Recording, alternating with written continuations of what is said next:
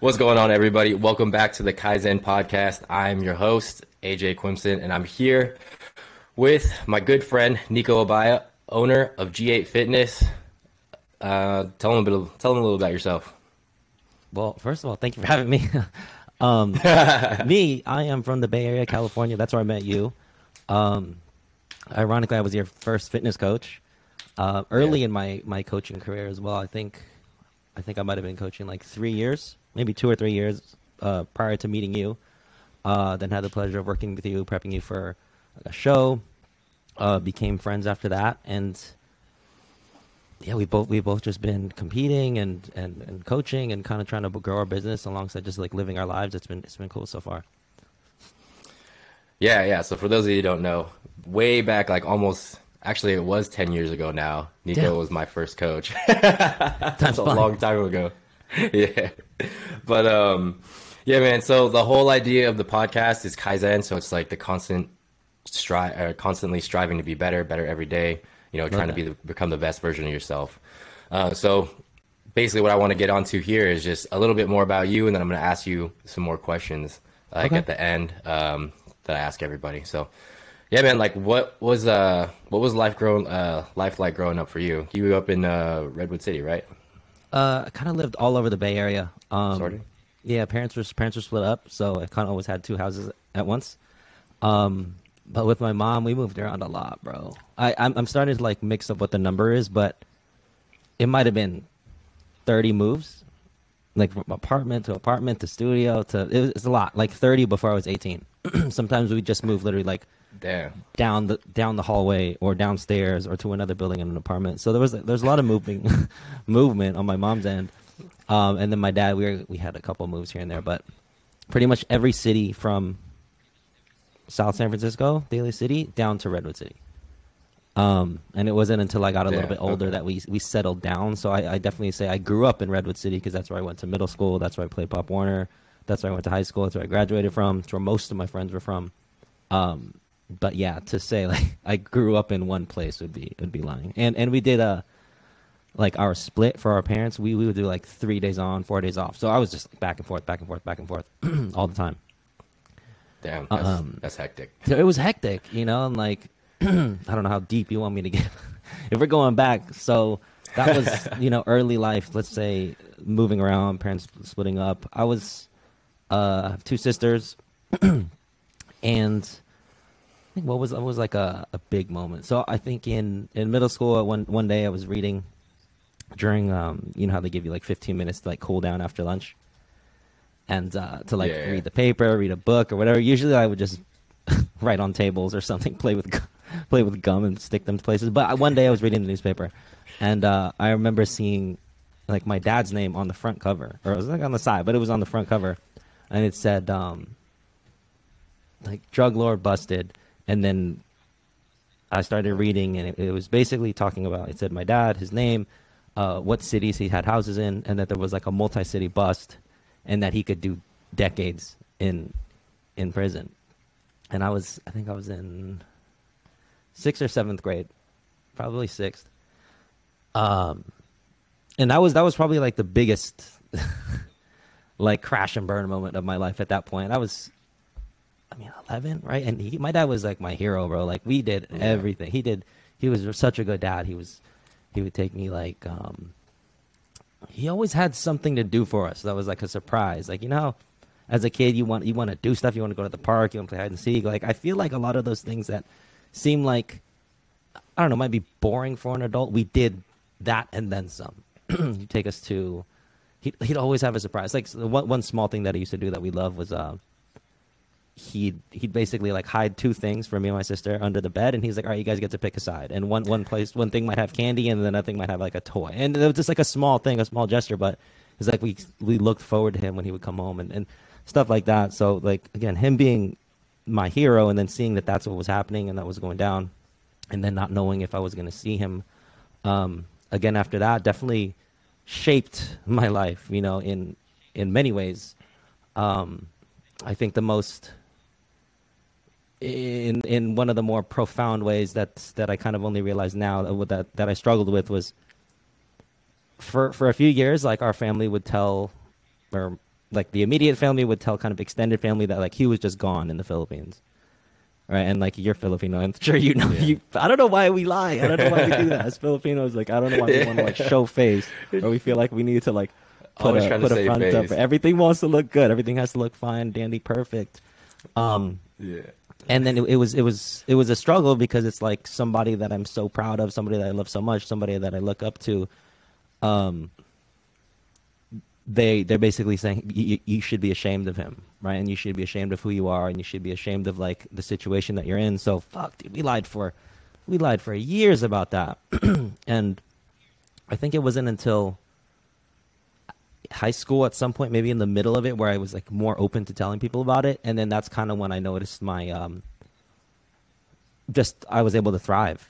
You know, it, it's it's it's hard to walk around knowing that you should be ashamed of yourself. Like it's I know it's not it doesn't like line yeah. up exactly, but that's that's how I felt. Like I just had to hide who I was. I had to hide who who my family was. It was like a big secret. So once I was able to kind of free that, that's when I got into football or deeper into football. I started like making more friends at school. Like my high school experience was awesome. I loved high school. Um, and he was in and out. So he he he had like awesome lawyers. So instead of like doing fucking decades, like they said and the he did his sentence was dropped down, and after like um, reduced time, he basically came out after like five years. And then he'd been in and out, like he'd be in oh, a year, out a year, in a year, into like it was it was pretty messy. So that's like from yeah. from uh, middle school to high school to college, um, all those things. He pretty much missed every like major milestone, from graduations to me getting married.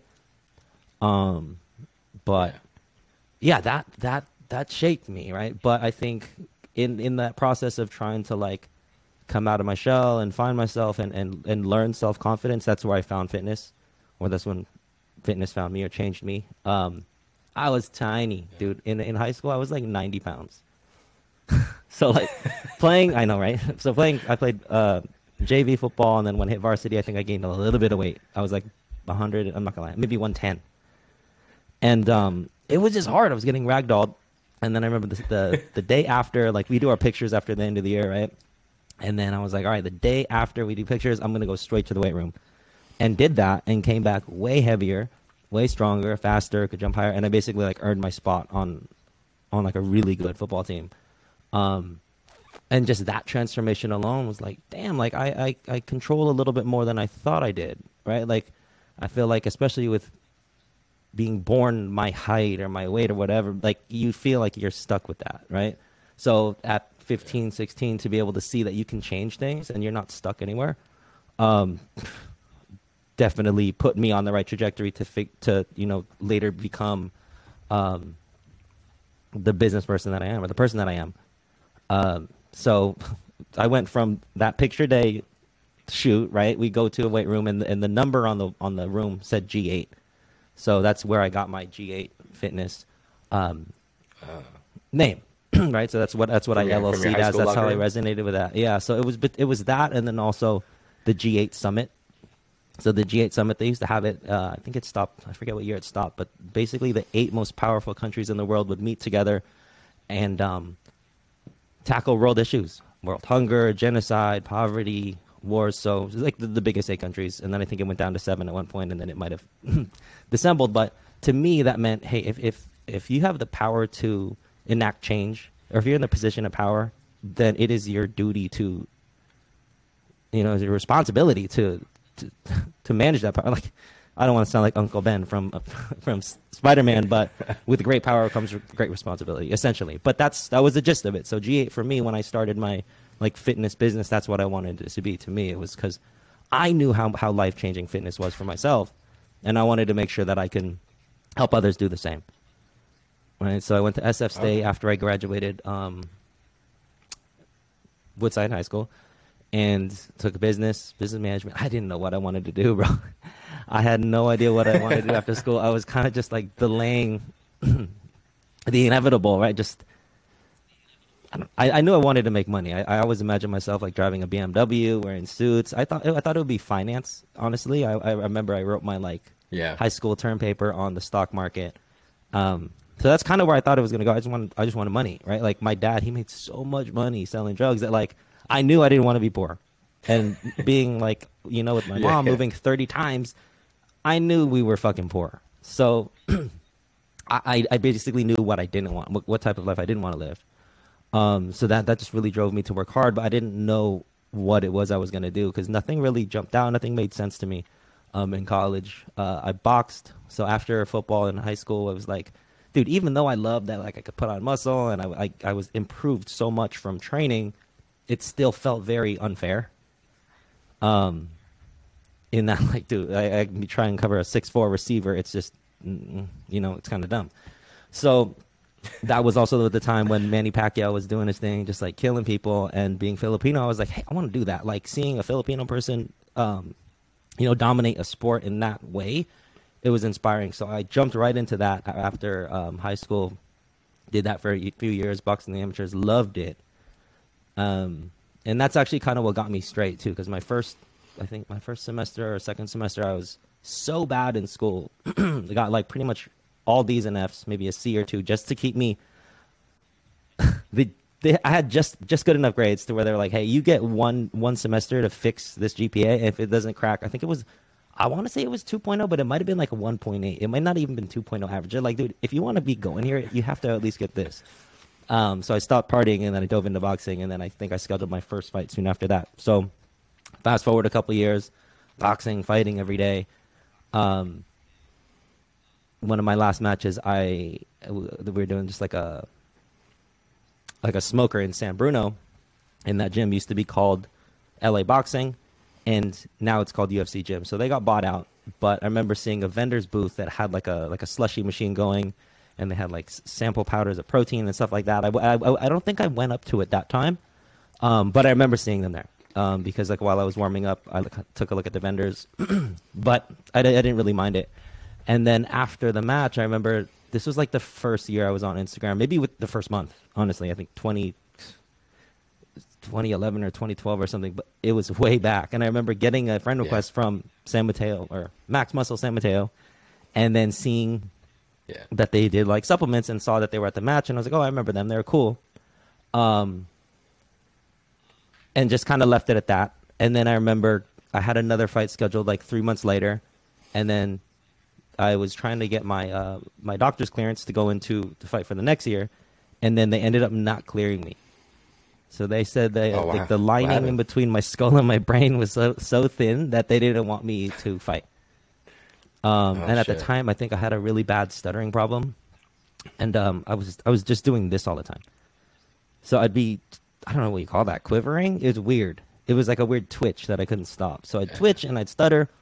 Um, yeah, and, and in the That's in the hospital room, it's not a good thing. It's not a good thing. And in the in the hospital room or like in the examination room, they were asking me questions. They fired off a sequence of math questions. I was able to answer them pretty quickly, and my mom was there with me. And then after the math questions, they were like, "And what's your mom's name?" And I blanked out, bro. I looked at her. I, I for some reason I just couldn't think of it, and that's not a, like that's not normal, right? So then at that point, I kind of like I yeah. sided off. I was like, okay, then I get it, right? So I can't I accepted the fact that I wasn't going to fight anymore in that just in that moment. I was like, this is terrifying.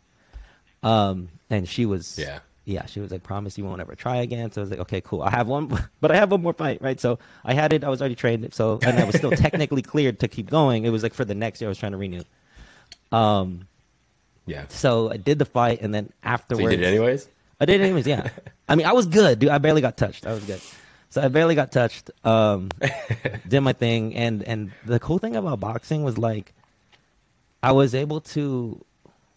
I felt like I was able to like showcase not only, uh, how do I say this? You can you can kind of show your personality through through fighting a little bit, right? You can tell how someone is. Like when you yeah, watch them fight, yeah. like do they get angry easily? Are they having yeah. fun? Are they scared? Are they nervous? Just by the way they move. And I think what what attracted um, the guys from San Mateo Max Muscle at the time, to me was I was just having fun, dude. I was like smiling, I was laughing, I was like, talking to the dude. Like it was, I was having fun and I was kicking his ass. I think. um, so they were like, dude, we want you to like take supplements and maybe keep fighting and represent the brand, so, and help promote us. So I was like, okay, cool. That's that would be awesome if I didn't have to stop. But I remember on their Yelp page they had um, a transformation picture of Mike Connell, so my first fitness coach, and you know Mike. Now he's an IFBB pro, um, but it was dude. This was before. This is after he might have competed one time, so it was really early in Mike's competition career, bodybuilding career. Um, yeah. And and I was like, I actually can't fight anymore, but I want to do what he did. And they're like, all right, cool. That's like, they didn't ask any. They didn't think they asked why. They were like, all right, cool, let's do it. So they gave me a uh, like a big ass tub of weight gainer because I was I fought at 130.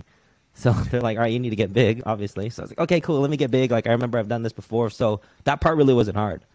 Um, took the gainer, worked yeah. out, kind of. Um, and well, the thing is about nutrition too is I would always I learned a lot about nutrition while boxing. So I remember I was never a wrestler, and I knew a lot. A lot of my friends would wrestle, and they would fucking be eating ice cubes at lunch and like chewing on celery until it looked all fucking. I don't even know what how to explain what it looked like, but it was nasty. And I'm like, what are you guys doing? Like, oh, we need to make yeah, weight. they're just spitting everywhere. And they're just spitting in a cup, and yeah. I was like, that's so horrible. And they look drained. And I remembered like, forget what I was watching, and I was like, I would never want to be in that state and then have to to fight. Right, so I actually would be on YouTube. I think the guy's name was Scooby. It was like this old dude, Jack, and he would talk about nutrition, and I, I took notes. And basically, you know what I'm talking about, right?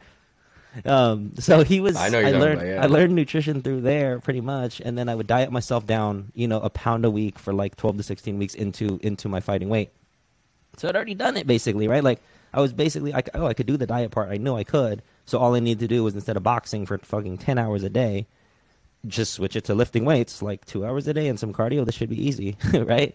So that was in like yeah. 20 end of 2012. I think the first coach I hired was Mike and then after we did a, a practice cut, I went into um, and said, "Hey, I want to compete like for real." I actually hired his coach, Omar Ventura, and then we went. I think I went on a build and then cut down for a show within like six months from that point. I think it was May was my first show, so that was in. I think I switched over to Omar in like December or January. Um, did my first show was fucking dude. It was intense. Um, back then there was so many people in classes. Like now I go to a show, there's like five, seven dudes. Right? Everyone yeah. wins. That that yeah. back then yeah. in a, at a local show, bro, you could get there's like fourth call outs, fifth call outs, and just like they didn't even care, right? You get one to. I will never forget the first time I saw. Oh, you get one to sixteen. I was like, wait, why are all these other people sixteen? And it's because they didn't even care after after sixteen. You're not even getting scored, right? So that stuck, and I, yeah. I mean, it was a it was a fun show. I had a really good time. I was so fucking perfect on that um, on that prep, and it was it was pretty heartbreaking because I felt like I did everything I could um, in my power, and you just you know you just don't you don't win. And um, yeah. I was talking a little bit about that with another pro. I think when we were at a bachelor party a couple months ago, and he he basically he mm-hmm. kind of picked it apart. He was like, so what it seems like after that point, once you realize that no matter how hard you tried for yourself, once you came up short, you always kind of wanted it out after that. And I was like, what do you mean? He's like, well, because you said like, oh yeah, after that first show, I would cheat, I would skip cardio, I would fuck around, I'd fuck around on my peak week. So he's like, yeah, basically, um, I think he said it was Jon Jones or Jones Bones, the fighter. He said he used to party the night before his fights so that if he lost, he could say, "Oh man, I was partying all night." So that was a pretty mind blowing epiphany that I had later on. Like after after not competing for like four years, I was like, mm, "This guy's onto something." Um, but you know, in in doing that, that was so in doing that, um, in doing that show though, like along the way, I met my wife through Instagram, and we were basically prepping for a same a show at the kind of around the same time in the summertime, and we just we clicked. It was it was way before Instagram DMs, so it was super cordial, casual. I guess I would just like comment on her stuff, and I actually wanted her to help me with my like fitness page that I had. Um, yeah. Then when she came out here, I was, was I basically did, we just started dating after that, and then yeah, fast forward. I think we're going on like our eighth year wedding anniversary now. Um, so time is absolutely yeah. flying. Time is flying. Um, yeah, and during that time, right, I, I, pretty much worked at worked at the supplement shop, and would um, do nutrition plans. Like that was my thing. That was that was my thing that would help actually help pay for our flights and our trips for her to come here. Like I was, I was working at Max Muscle or uh, San Mateo Sports Nutrition, but it was like it was like minimum wage. You know, it was not, it was not a job or a career, but I was finishing up school, and then anytime we'd want to see each other, which was hard because she was originally from Toronto, like we had to come up with money, you know, and then she'd have to miss work or I'd have to call in, so it was really hard. And then I just remember like, okay, I'm gonna start selling meal plans, and this is how I'm gonna like fund it. Um, and then at some point in the middle, the district manager from Max Muscle just in passing, I don't know what he what, what we were talking about, but he said, "Hey, there's this guy kind of in in the valley that one of the stores I work at. He he made a hundred grand selling meal plans last year." And I was like, "Word." And and this is like one of the cool things. Like I'm so glad that like my younger self was like in this mindset of like, oh, if it's if it's been done, it's possible. Right? And like I feel like so many people are just so quick to they hear something and they want they want to they want they want to find the reason why why that person had it easier. Oh, maybe it was a busy store. Maybe there's no no one else around that area. Maybe whatever. Right? Like I didn't need any of that. I just needed to know that hey, fuck I can make a hundred grand doing that. I'm gonna try. So then after that, I think that night I took the few that had like two or three transformation pictures that I had from um, previous clients that just like hit me up on Instagram and said, "Hey, can you help me?" Horrible progress pictures bad lighting, different. Like you could barely tell it was the same person. But I used them and I put three people's yeah. and then mine. So I had like a little grid of four, and then I had it up in the store like basically anytime I was working, and I put it by the de- the counter. And anytime someone buy something or have a good qu- a question, I would basically explain to them what I did, and then you know two clients became ten, became twenty, and it was just it started to you know get more lucrative as I, as I felt like I got better as at it. And uh, through the years too I, I, worked with multiple coaches. So after Omar I worked with Ariel your coach now um, like five others. So just basically I was like I want to work with every coach that yeah. I respect and, and that seems like they're doing a good job so I can learn more. Right? For me it was never about like being on a team loyalty. That's not that wasn't important to me. It was like all market research to figure out like how to be a better coach. Um yeah. So that's that's kind of how I did it, and then fucking. I know I don't know wanted to like give you the exact numbers, but it went from like five thousand my first year to like thirty to sixty, and then I think by the time I graduated, uh, it was it broke the 100 k mark. Probably probably the year that he told me, hey, someone someone made hundred. That's within within probably twelve months. I I broke that. Um. Kind of dabbled within that range for a little bit, one or two years.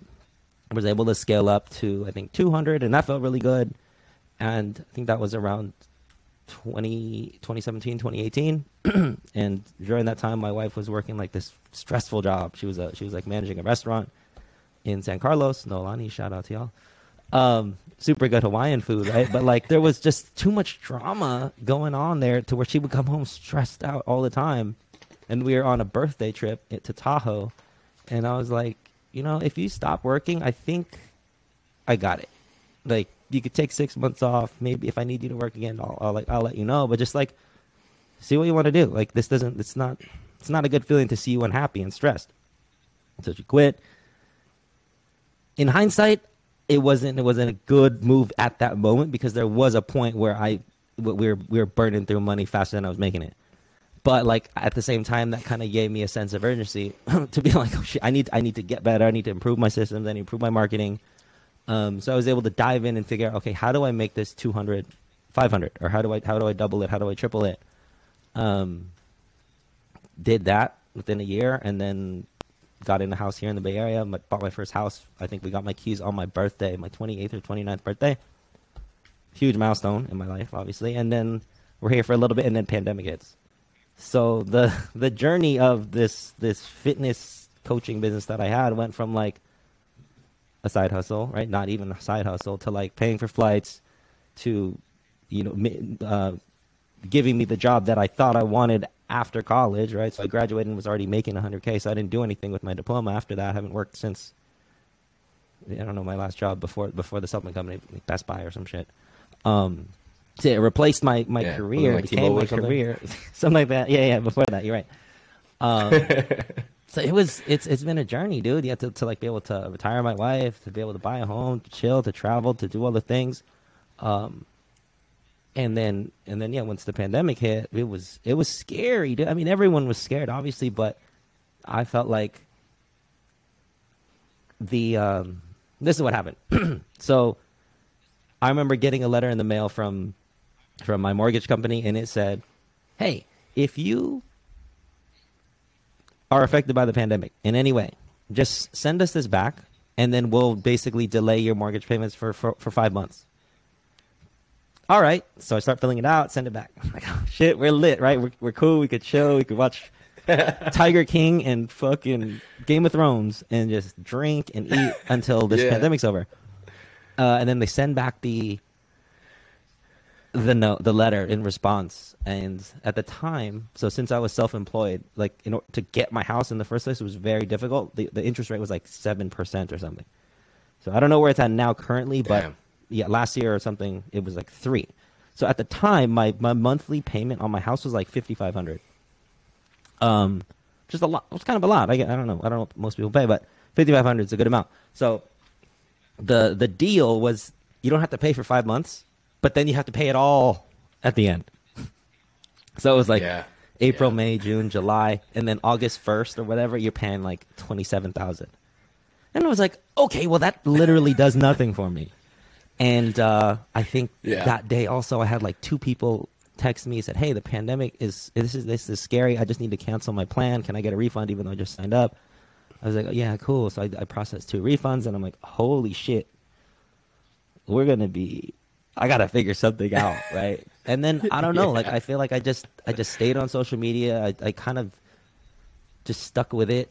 Um, tried to build smaller communities, try and like just work with the people that I had, and then at at some point it seemed like everyone was just at home and and they were getting fat. So in the first like few months of the pandemic, I remember it was just really just crushed it after that initial shock of like you know, like I think in that first week we are like, we don't know how long this is gonna last, a week, a month, whatever. So once we were like yeah. in it, in it, people were signing up at like record rates.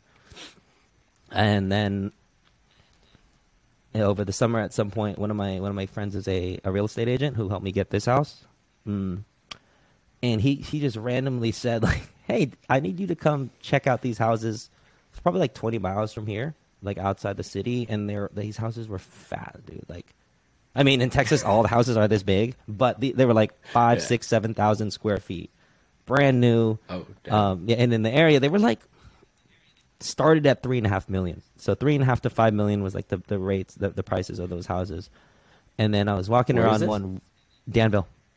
Danville, Blackhawk area. So okay. kind of like where okay. Steph Curry used to live when when they played on this side.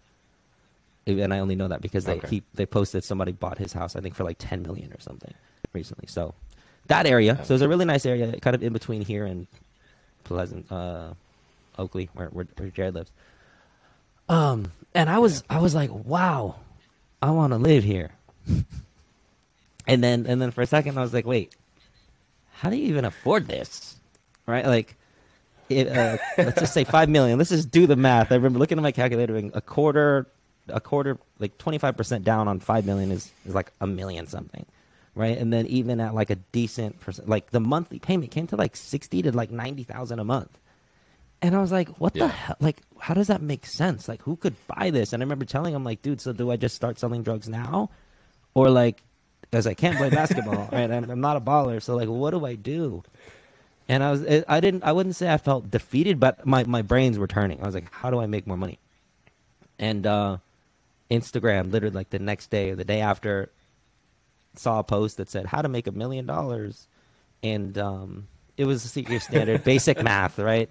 If you have a ten dollar product, a fifty dollar yeah. product, hundred dollar product, five thousand dollar product, whatever it was, and I'm like, okay, well, I don't got nothing to sell. And then on the bottom half of that, which I've never seen before, uh, said, if you have a subscription based service, if you have uh, 250 people that pay $333 a month for a year, you're going to make a million dollars. And I was like, I could do that. That's easy. Like my rates are already higher than that, and I kind of already have. I think at that time, uh, in that time in the pandemic, I was running like 150 act 150 to 170 active clients. Um. I was I was I was like, dude, I'm fucking almost there, right? So my my I was like, okay, over the next year, I'm gonna switch everyone to monthly recurring and try and get that number to 250, and then I'm gonna be a, I'm gonna be a millionaire, you know. So that, that was June. That was June, and I started this thing that I used to. I used to post it all the time on my story. I had these jars, and I'd move a rock over to help track my Yeah. vi- like visually how close I was to 250. So like I first had to like work on moving my my active 170 into recurring payments, which was a little bit difficult. So I was like, okay, basically I need to I need to sign like 200 more people, and then they are starting on recurring. so it took me, I think, a year after. It was it was like July. I think I was out of town for my birthday, and and I crossed that 250 mark. So when I came home, like 13 months later, that thing was filled. So all 250 rocks were moved over, and then I checked the bank, and it was pretty much, pretty much there. Because at the same time, I was also selling other, selling other things, selling other um, programs. So took me a year, and like, dude, like literally a year after I said, "Hey, how do I make a fucking million dollars?" I cleared a million dollars in in in deposits. So it was it was mind blowing. Uh, again, to see like what fitness can do and what systems can do and what like having a team can do. Um, Yeah. so yeah, that's kind of the the journey of of G8 Fitness through through the years. Yeah. So for those of you that don't that that missed that, he made a million dollars last year. It was like I one remember point one three, actually- 1.2, 1.3. Yeah. Yeah, I remember at the beginning of the year we were talking, you're like, How much are you doing? You're like, I'm doing this much. Like, ah, I'm trying to pump it up. And then all of a sudden, three months later, you're like, dude, I'm fucking killing it. Yeah, it's yeah, like, yeah. holy shit. I think when we He's really doing that. Uh, I think the year before that, I think I was averaging like thirty thirty thousand dollar months. Um, and then I think that's when we, we talked at some point, and then I, I joined just a few different business communities, Yeah. business groups. I think I just needed to be around like like minded individuals. Um, not that I knew any Yeah. other fitness coach that was doing it at that level at the time, but I was like, okay, it seems pretty easy for me. I'm gonna just go chase it. And then yeah, you're. right, I think I went from like 30 to 60 to 90 to like 150 or something like something stupid like that. And I was like, holy shit! Like I remember when I was like, damn, I'm making six figures, and um, and now that's like a monthly norm, you know. So yeah, Yeah, the yeah. average of last year turned into the the high month of of every other year before that. Um, and it was it was in a little bit in just overall marketing, but then I also hired assistant coaches to help me. I hired a salesperson, hired VAs. So, there, I mean, it wasn't Yeah. it wasn't like 1.3 in profits, but I mean, it's, it's, it's still a good amount. Um, but I, yeah, I, I, I think originally uh, the mind-boggling part would be like, how do I do all these things at this amount? Because having a team, right? Like I don't have to do certain things anymore. I'm delegating tasks out to have more time to do what I'm good at, what I'm best at, like what I can make money doing. But like, can you really have 200 clients and still be handling leads, growing your account, making content, filming content, like having a life, partying, dealing with friends? Like, no, I don't think you can. Like I, I tried, but it was very, it, you, you're burning the candle on both ends, you know. So, yeah, dude, that was that was that year. I don't I don't know. Like, uh, I'm pretty. At the end of the last year, like I know so, some people would ask me, like, "So what's next?" Right? Like, I don't know. They're so excited to hear what I'm gonna what what am I'm aiming for, and I'm chilling, bro. Like, I think at this time it's like sit there, let it let it grow naturally. I don't feel the need to chase any major number at this moment. Um, but just continue to serve, you know, because like towards the end, I, am not gonna lie, I did kind of lose sight of, of of of, kind of like my purpose in a way, right? Like I got so tied up in, Yeah. yeah, I got so tied up in like trying to hit those numbers that like I wouldn't I wouldn't even be able to be present enough to appreciate when people said, "Hey, you changed my life." And I remember I'm gonna I'm gonna send you the video. I was young, dude, beardless, probably like 160 pounds, and I was saying it was like interviewing for Max Muscle, and I was like, "My name's Nico. I like fell in love with fitness through football and like boxing. It changed my life, and like I don't know where this is all gonna take me, but I'm excited for the journey." Um, and it and talked about how like I remember that video. the feeling of of someone telling you, "Hey, you changed my life," is powerful, right? And then I remember like at the end of not most of the year, but like a, a good portion of the end of the year, I was I wasn't getting people telling me that, and it and it was because I wasn't. I was just giving out the numbers. It was I wasn't coaching the way I was coaching to become the coach that I was. I, it was it was all business, you know. So I kind of was able to slow myself down, Yeah. started meditation, started therapy, and um, journaling. It's it's been it's been good, dude. Like I and, and I get that. I, I write in this journal every morning, and one of the things that I say, like, what would make today great, and it's one of them is usually, um, if I could make someone feel heard or seen, like truly and deeply, you know. And then the other ones, if if someone could tell me that that I either made their day or changed their life, one of those one of those two things, and then the third one's something something different. I try and mix it up, but that's usually what makes a great day, you know. And yeah. I thought, you know, when I thought of this dream life, I used to I used to manifest a lot. I used to write in this journal all the things that I wanted, and like one thing on there says like, "Oh, I, I want to drive a Lamborghini," and then like I, I put a little toy on my um, on my dresser behind me or my counter, and like would look at it every day and think like, "I want to drive a Lamborghini," and and ended up buying one at the end of last year, and like driving it is not it like that's not what would make today great, you know? It's like it it it yeah does not compare to someone calling you or leaving you a message or sending you a message saying that you changed your life. It does not. And I'm and like at the end, I was like, what What did I do all this for? Then like, why did I chase this? Why did I work so hard to like scale up and make all this money when like I had everything already? And it was it was a weird yeah. place to be, um, to just try and and figure out and sit through. But like, it's been it's been a good it's been a it's been an interesting six months. You know, like we're we're deep into 2022 and.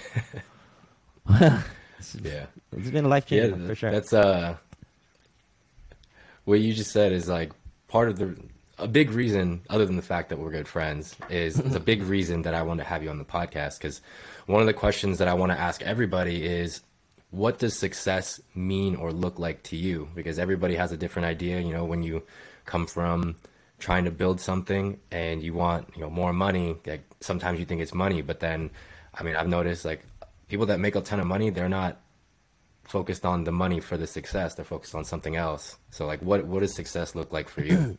yeah. So I'm gonna steal like a little a little story from my wife. My wife told it to me. I don't know what book she got it from. But it's essentially like the story of a Mexican fisherman. Right? So there's this fisherman on on a on a beach one day and a businessman sees him and he's like, Hey, what, what do you got going on? And he's like, I'm just fishing. And he's like, Oh, cool. Well, you know, if you took these fish and brought them down there, you would be able to sell those fish and then buy another boat. And then if you just kept doing that, that those two boats would pay for a bigger boat, which would pay for a bigger boat, and you could pretty much like run this island. And he goes, "Oh, I'm I'm kind of just chilling, dude. Like I wake up in the morning, see my wife, we have breakfast, I come here, fish, hang out, take my fish home, and then just you know relax. That's like what a day looks like." He's like, "Yeah, but like you can run the island." And then the old man goes, okay, well, what what happens after that? And then he goes, well, once you have once you run that, you could get a bigger boat and just basically run run all the fish through and make all the money and just retire. And he goes, oh, okay, well then what do you do after that? And he goes, well, then you could just you know wake up, do whatever you want on your time, eat breakfast with your wife, and then come here and fish and just you know go back home and and I was like, holy shit! And I, what's funny is like she told me the story before I was like, I'm gonna make it one point, I'm gonna make a million, I'm gonna get a Lambo, and it's it's odd that I feel no different, you know, like having a Lamborghini, having having nice things, even being even being in this house compared to the house that we started, the apartment that we started in. It feel it doesn't feel different, so I think like it's it's important. Like God, I, I don't know what it is about me, but like, is it fair to say? Hey, I knew success wasn't or money can't buy happiness, but I need to find out for myself. I'm not gonna I'm not gonna take that from you. It's easy for you to say, right? Like you fucking drive a Lamborghini, you have a house, you have all these things going on, and and you're gonna tell me that like money doesn't make you happy? Like no, that's that sounds like that sounds like bullshit. You know, it just it just does to me. So I like I wouldn't buy it. No, yeah, for sure did not buy that. And the story, I like the sound of the story. I'm like, wow, that's, that's fucking yeah, dude. That guy he could do that. But I think in to, to, to look a little bit deeper, like success has to Im- include in some way happiness, and it's just they don't like a successful life, a fulfilled life doesn't need money, doesn't need the things. Um, but a lot of times, I think we we do prioritize freedom, which money can buy us freedom. You know, um, like Reddit has this. Uh, yeah. Reddit has a subculture. I, I want to call it. I want to call. I want to say they're called fire or something. It's like financially independent, young, like retired, some, something to that effect. I forget the uh, the acronym, but it's basically like yeah. how do you become financially independent and retired at a young age?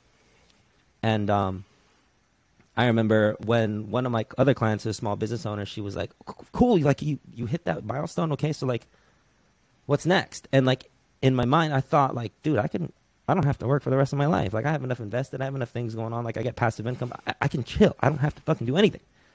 and like on the call with her, it was a 15 minute check in, super quick. I like we banged out macros, we talked about things, and she literally asked me this like profound question, "What's next?" And in that call, I realized like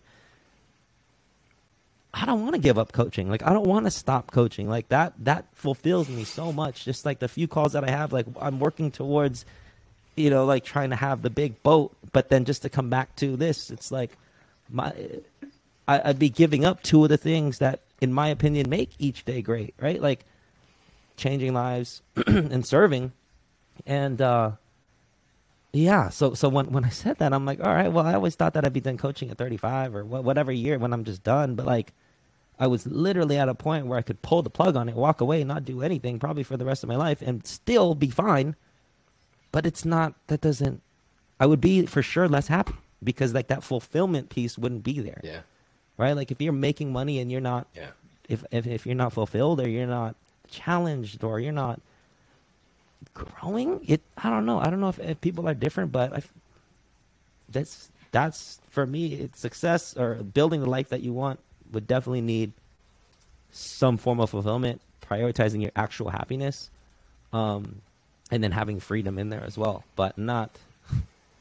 It's I don't know why it's just so easy. You just you just think of like success as as traveling, going where the fuck you want, having sports cars, jets. Like, sure, I guess, but it could be.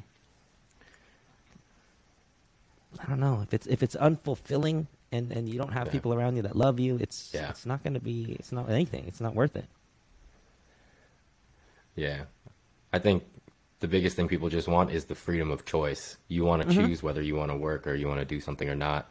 And when you find out that you have the choice, you're going to go back to doing something that you love anyways. And if you already yeah. do that for your job, then you're just going to go back to going to work. Exactly. but you just exactly. want the choice so to not have I think that's to.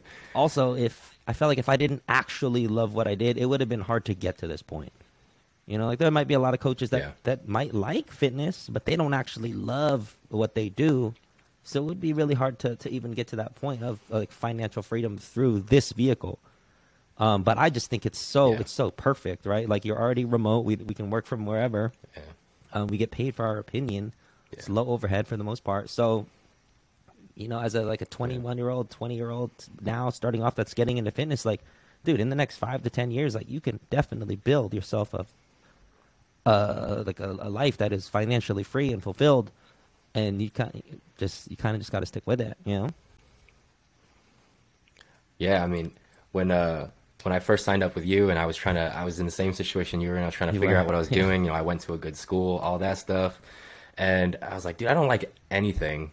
there's, there's you like, were doing everything. no job though. that sounds appealing to me. DoorDash. Yeah. You were doing. I was like, holy shit! Yeah, man, everywhere. Yeah. And prepping. Yeah, yeah. You know? So like, it, it's tough. Yeah. It's tough, but it it like it led you there. But I'm surprised. I don't know why it took you so long to start, but starting coaching is hard right? Like you can't just walk in and be like, "Hey, I'm gonna, yeah. I, I, I, I, know what I'm doing." Like beyond looking good yourself, that's only half the battle. If no one's, no one's going to bat for you, no one can say, "Hey, yeah, he helped me." It's, it's kind of like you're passing out flyers after the raves, you know, like here, take this, take this. Like, no, no, it's just no, bro. Like, I'd rather get invited by somebody that that's that's there or that already went there, kind of thing. Like, it's it must feel like you're like soliciting. Yeah. So, yeah, in that sense, it was hard to know that, like, hey, I, I knew you knew what you were doing and you can help people, but like, just that that base credibility wasn't there yet. So it was it was a slow slow gain, you know. Like you definitely built up your roster over time, but it wasn't. it's not where it's at now, right? And that's and that's the that's the hard part, right? Like, yeah. can you delay gratification? Can you go a year getting no money and still having to Uber and DoorDash for for side for side money before you have enough proof that yeah. you're a half decent coach. And and you did. Yeah. So props to you, I bro. Mean, you did it. Fuck. Yeah. Yeah. I mean, for me, it was I didn't know or think like it could this could be a job or it could be a thing. Like you know, I mean, back when we were first getting into it, it was like you're a personal trainer. You're not. Yeah. Online coaching wasn't even really a thing. I know. And when I saw you and Ariel who happen to be my the only two coaches I've ever worked with. Say, he's only had two. Um, you guys are making a living. I was like, uh, yeah, yeah. I was like, uh, okay, so I guess it's possible. It's And possible, I but is it like likely? that? Yeah, right. yeah. I, don't- I don't think you like, were sold yet. It is possible, but yeah. Well, you know, you always have that imposter syndrome. You're like, well, I don't know if I could do it. I know, like, obviously, like they can do it, Mm-hmm, but I don't know if I can do it. And you know, eventually, it was for me. It was just uh, you know, one of those rock bottom situations where it was like, yeah, you better figure something out, or you're not gonna be able to pay your bills. So was like, Yeah, all right, I'm exactly. figure this out. exactly. It's But, it's something um, that you could figure out. Otherwise, you would have been working at like a restaurant. You would have just done something else. Um, yeah. they made it work. Yeah. Yeah, man, but um I wanted to ask you, so like in the beginning when you first started coaching, did you ever think that you could make this amount of money and at what point did you kind of break the belief that you could only do this small amount into growing it to, you know, where you believe in yourself now? Um, so obviously there was a there was a really low cap. Um, when I thought of coaches Yeah. that I knew at like 24 hour fitness San Carlos, I'm talking like a grungy, one of the grungiest 24s, at least in this area. And like the coaches were old school Yeah. bodybuilders that would wear like the same shit every day. And I'm like, okay, even if that's the best Yeah. coach in this area, I don't know if he walked here or, or he took the bike. I know he don't got money, you know. So it wasn't it wasn't appealing to me, and I didn't think it would even be so. Until it took a while, bro, and it really did take the, my my district manager to say, "Hey, somebody cleared a hundred grand," and then at that point, that was kind of the I wouldn't say the cap, but when I worked backwards, when I reverse engineered that hundred thousand, and I was like, okay, well, right now, I'm charging three hundred fifty bucks for for a plan 350 to 500 or whatever it was uh you know Yeah. i need 200 200 people to sign up in this year so that's like 20 people a month and that's it, that wasn't the you know that's not what i was doing and even if that Yeah. was the amount how do i have that many people at once it, it, it just didn't really make sense so there was like a bottleneck in Yeah. in that. So when, when yeah, I think it, it really did. I kind of had to pave my own way and just slowly bump up my own rates. And as I, you know, went from the 100 to 150 to 200, 250 to 500, I was just like, oh shit, this is, there's, there's a, there's a, if there's a cap, it's, I'm not, and I'm not anywhere near it because at that point I still hadn't, I still hadn't hired any, like, any team members. Um, and then only recently, maybe in the last like two years, I see. Oh, make 10k fit, 10, 10k a month as a fitness coach. Like I get bombarded on my Facebook by coaches that, that promise you Oh, yeah. they'll they'll help you t- they'll help you learn that, right? So even even when I was in those, like I knew I was gonna make a million in this industry, but none of them were doing it. Like a lot of them, they might have made some money doing coaching, but they made a majority of their money coaching coaches. So Business then coaching, you're not yeah. really help. You're not really helping me as a fitness coach unless like I want to make the switch to doing what you're doing, which eh, I don't really know. Like I just kind of wanted to keep doing what I'm doing, you know. Um, but yeah, no, I think I think once I once I hit this, I was like, okay, this is. I could see how I can do do more. I don't really feel the need to, that I want to. And then when I was talking to you the other day, that you were in a like in a group um, at that convention, and someone was like twelve a year, I was like, oh, well, I got I got to step my shit up. Like I got to figure 20. something else out. What what is the number? like two hundred grand a year 20. or something. Twenty grand a year or 20, 20 million a, No. a year.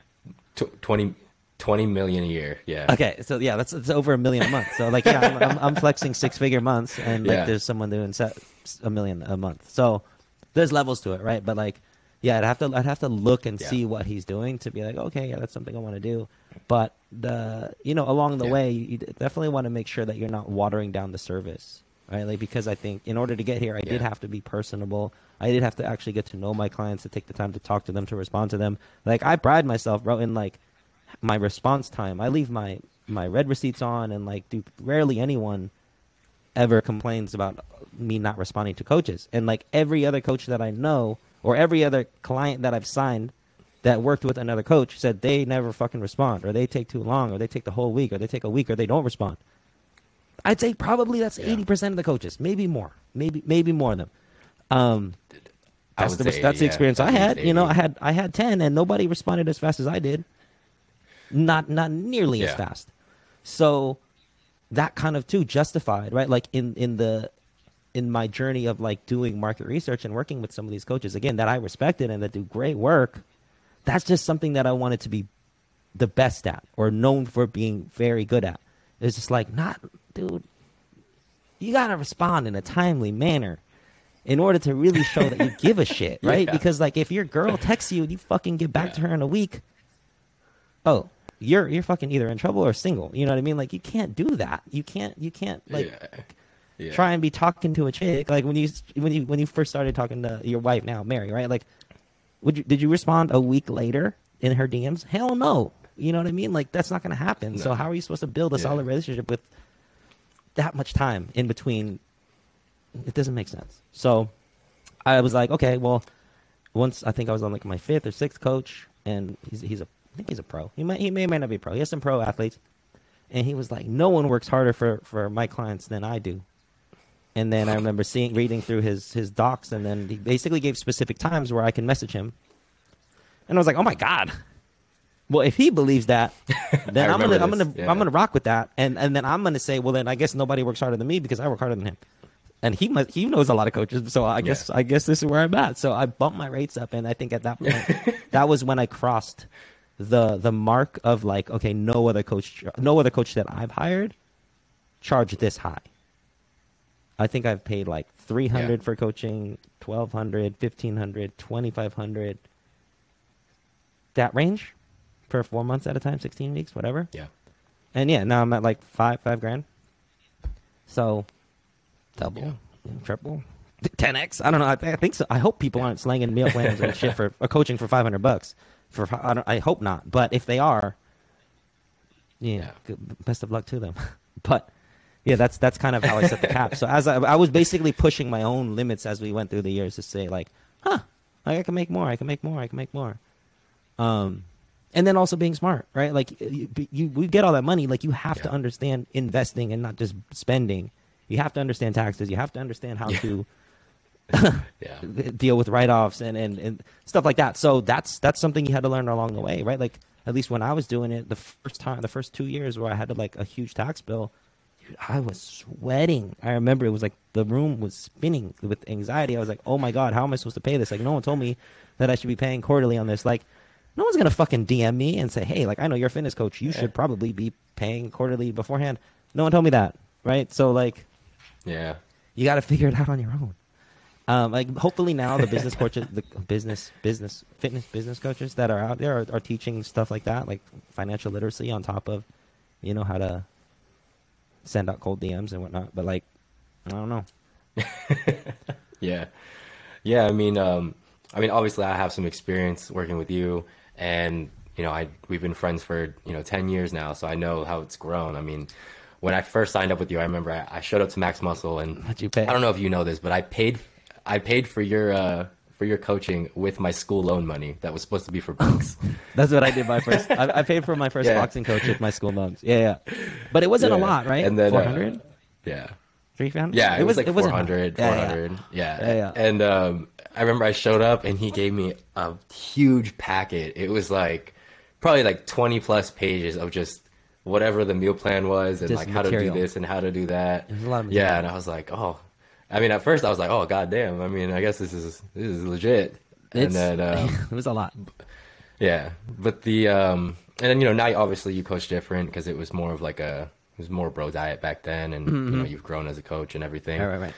But one th- one thing that uh, always stuck out to you, uh, stuck out to me about you and, and Ariel, like the only two people I've worked with. I think I'm I'm very fortunate that I've never actually experienced that where no one has responded to me for you haven't had that. You know I, have heard five five days seven days. Yeah you know so i always modeled the way that i do things off of that because i felt like that was what kept me in check right. to be able to know that you're gonna you're gonna respond to me and you're gonna be like yo don't fuck this up. Don't yeah stupid. at least and, that. Right. you know i always appreciated the personal aspect and the biggest thing for me was that because you guys were so personable, it made that much more of an impact on my life versus, you know, you just read something mm-hmm. off a screen, you're like, you're basically doing it by yourself. But when yeah. someone's talking you through it and they're there for you, and, you know, both you and Ariel have asked me questions that are more personal than just, hey, how's your how you feeling? You feeling leaner? You know, stuff like Are you that. like, weight? Stuff like actually that. caring, and that, Exactly. yeah, yeah. And so that's the kind of stuff that I modeled my coaching after. And I'm just wondering, like, when you were going through that thing last year, when you were trying to push numbers and you know you're trying to hit this goal, and like I know you, you're very tunnel vision. Um, how did you bring yourself back to coaching in your style and you know focusing on the fulfillment of actually coaching versus just trying to build the business more, which ended up being not fulfilling? it was um it was a combination of like going to AA. So I like I got totally smashed. I forget what what day it was. Sometime in January, early January, and um. Long story short, I, I woke up the next day and went straight to an AA meeting and was like, "Dude, I'm fucked up. Like this is not cool. Like I've been drinking so much, so often, and I don't. And I wasn't drinking like socially. I was like drinking to black out, and it was hard to accept at the time Yeah. but that's what I did. I so literally what's what's June? So I'm probably six months sober now, um, and that's coming from drinking at least three times, if not four to five a week, just all the time. Um, so going to AA first, and then after that, um, I signed up for therapy. Would do I had like two different ones that I would run twice a week. So it's basically doing like three AA meetings a week with like two therapy sessions a week. Uh, added in meditation, started reading and then journaling and that that brought me back so it was i mean it was fast um and my my therapist my one of them was basically saying like you are by far the most introspective person i've worked with.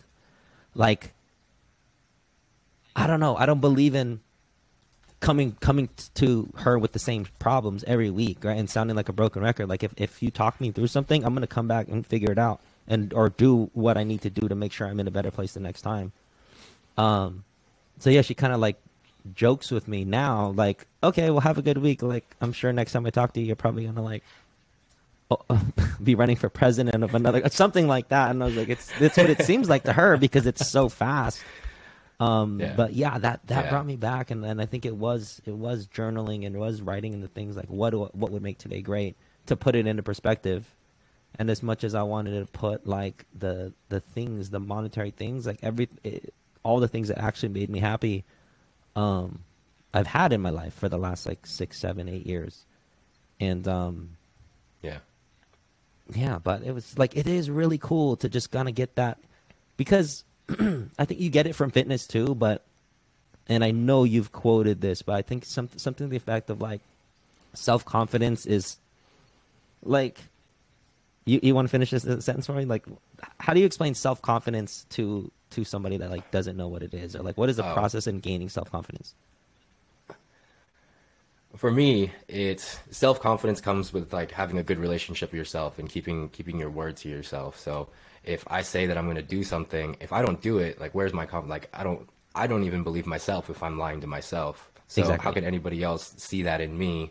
So you have to be able to you know follow through on whatever it is that you said you're going to do or whatever you believe you are. Like to me, who you are is always evolving and always changing. So just because you were nice one day doesn't mean you're nice today. You know, so you it's always something that you always have to put deposits into.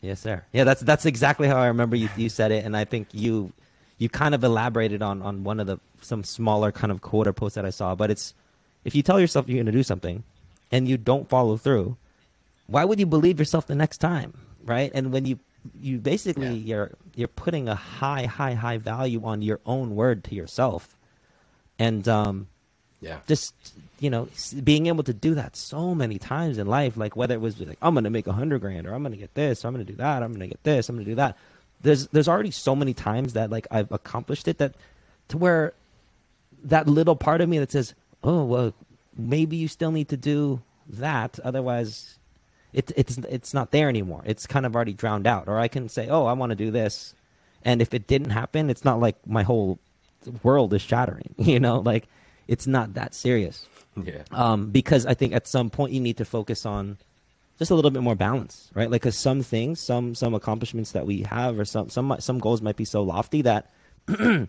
you have to be obsessed, and balance isn't going to be there. And I know for a fact that I lost balance, or probably didn't have any balance, right, for so many years in order to to get to where I'm at.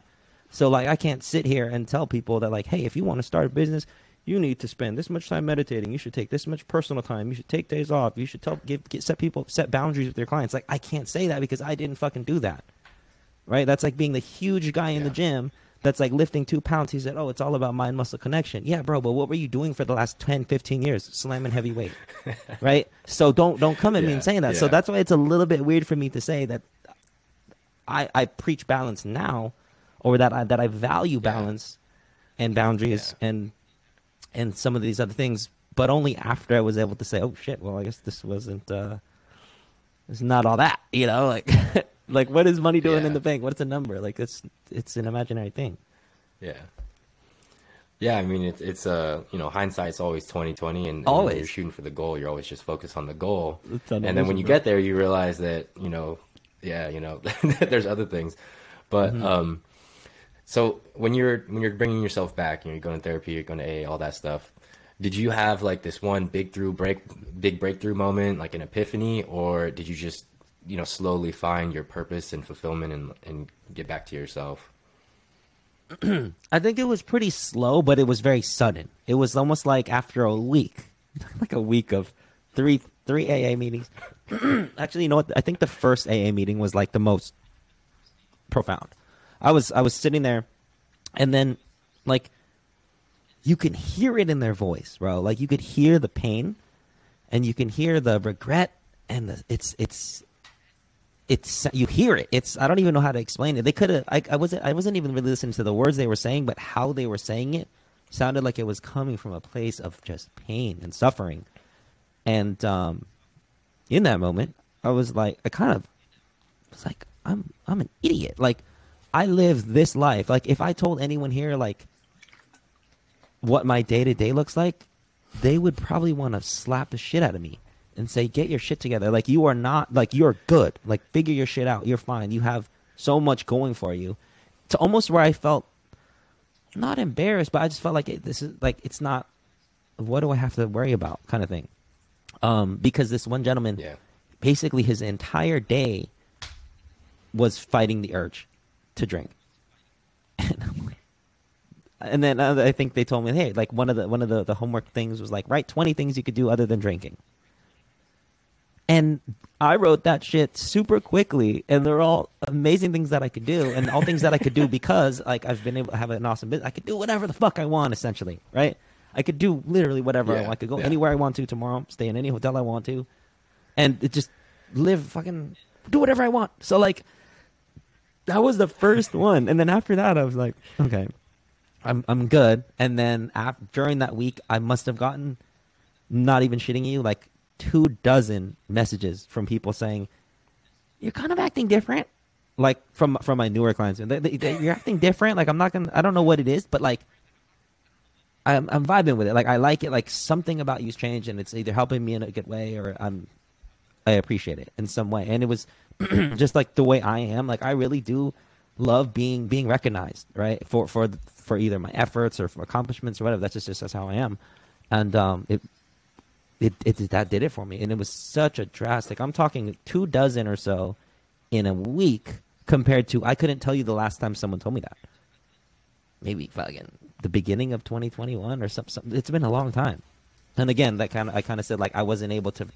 Maybe I wasn't able to even be there enough to to to get that response, or I was too fucked up most of the time to even see that they were saying that or trying to say that. But it was it was quick, man, and like just blessed that, that it was so fast. Um, because I could imagine it being really hard to be, be, to having to deal with that and to still feel like there's this uh, there's this other mountain to climb at the same time. You know, but it's, it's I mean it's a lot of again hindsight's twenty twenty. Like I'm looking, I'm basically climbed a mountain and I'm sitting there looking back down. Like damn, I did that, awesome.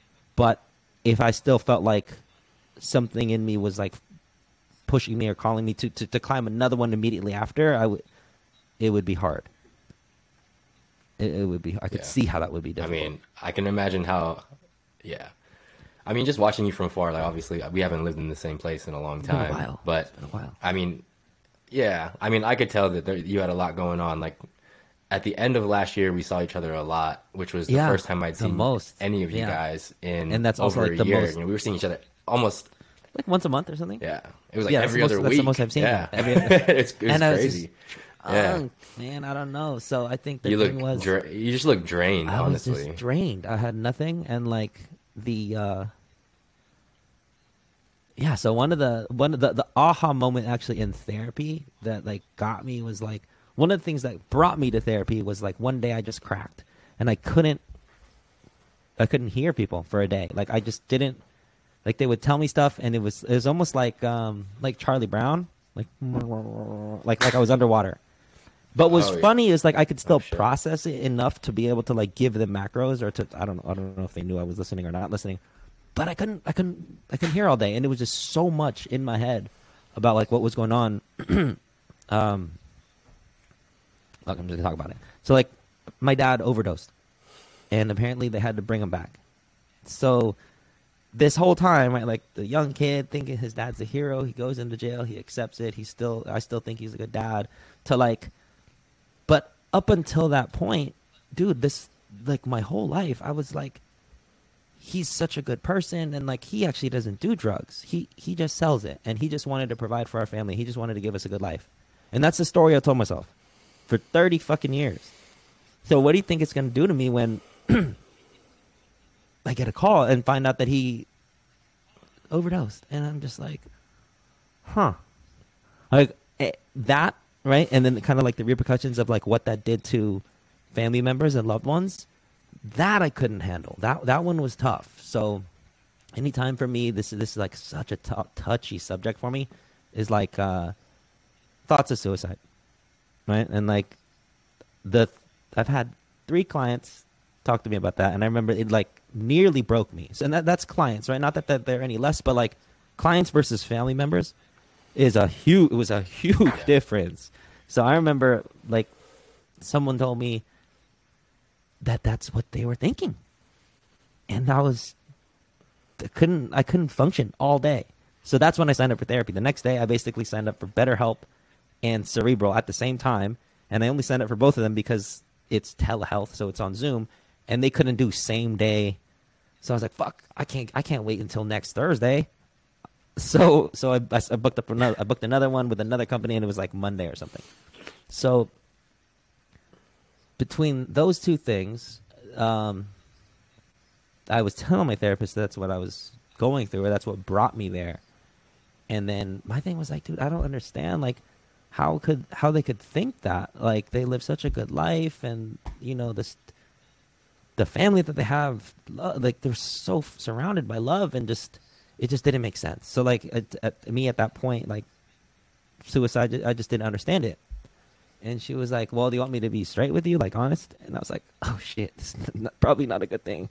If your therapist is asking that, I was like, "Yeah, please." And she said, "Well, how does you drinking all the time solve any of the problems that you're going through?"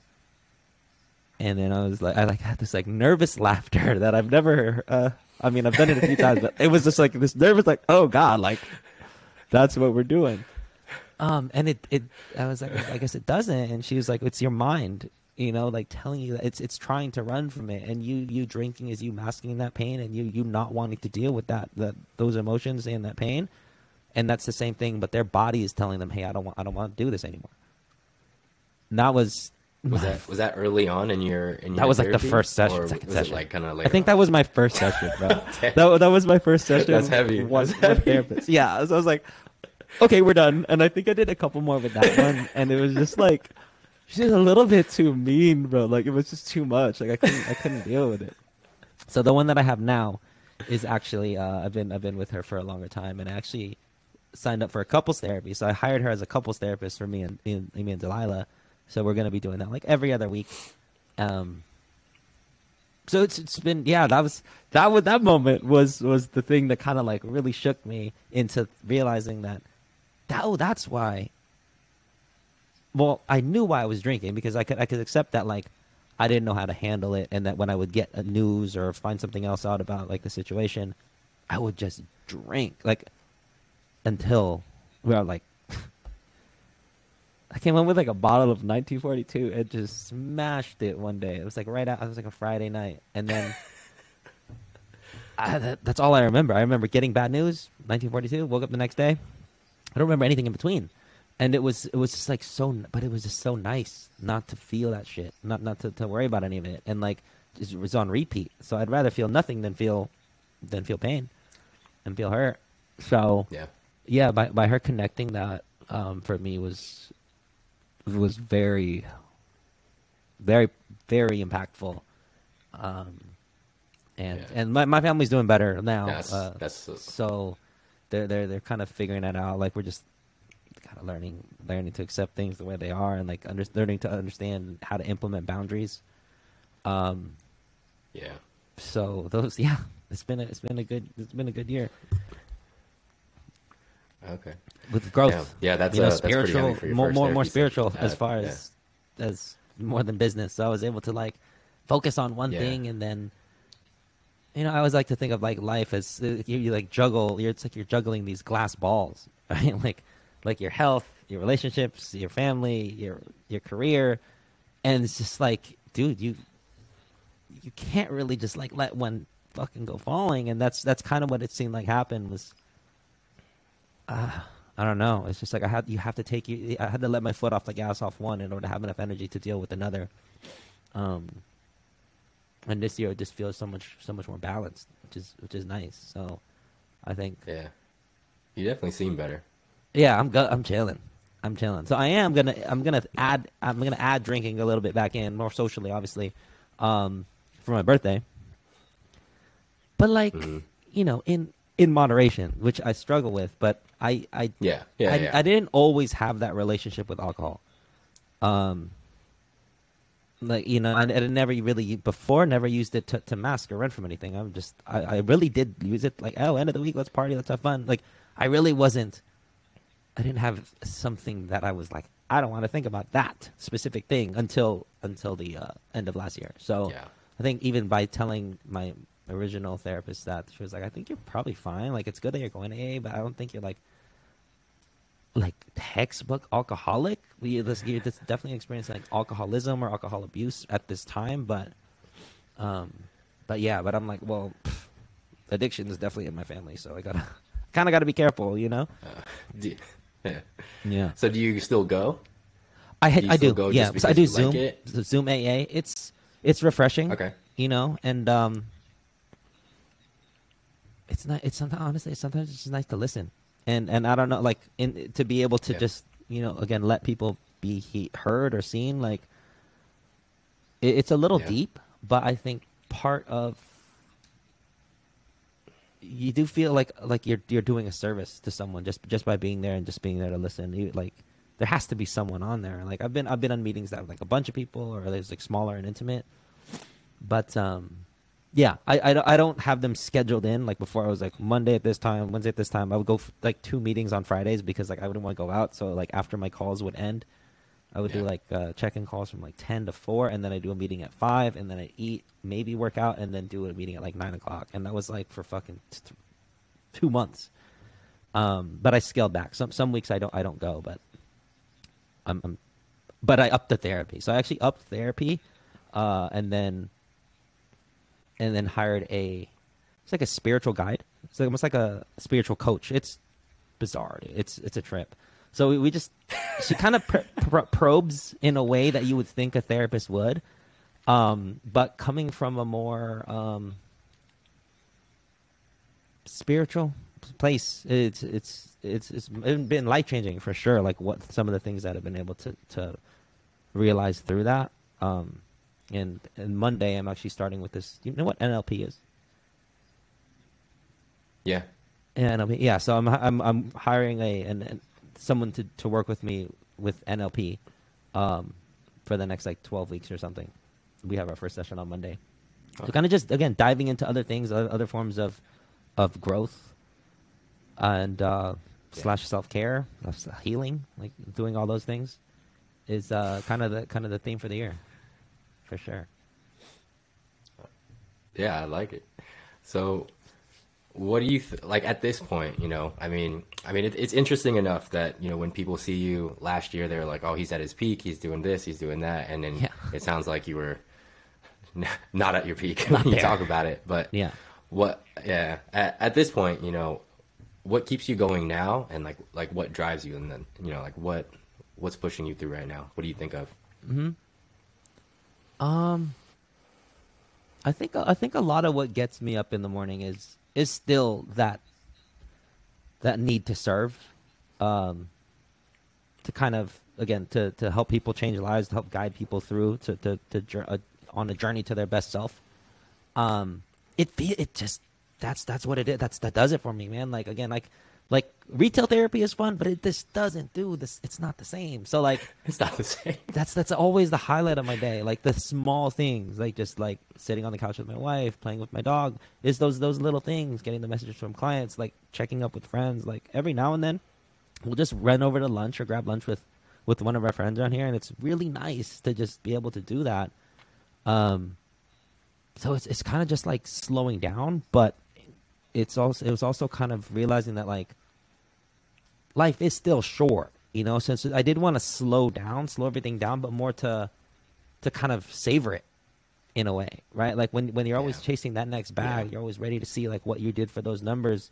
Like I was like, I felt a little bit disconnected, a little bit checked out. Like I was always on grind because with that, like you just you just can't stop. So I think what what's keeping me going now is is the feeling of being able to to stop that and put that on pause and put my turn my phone upside down for a whole day at a time or just forget it somewhere and be fine.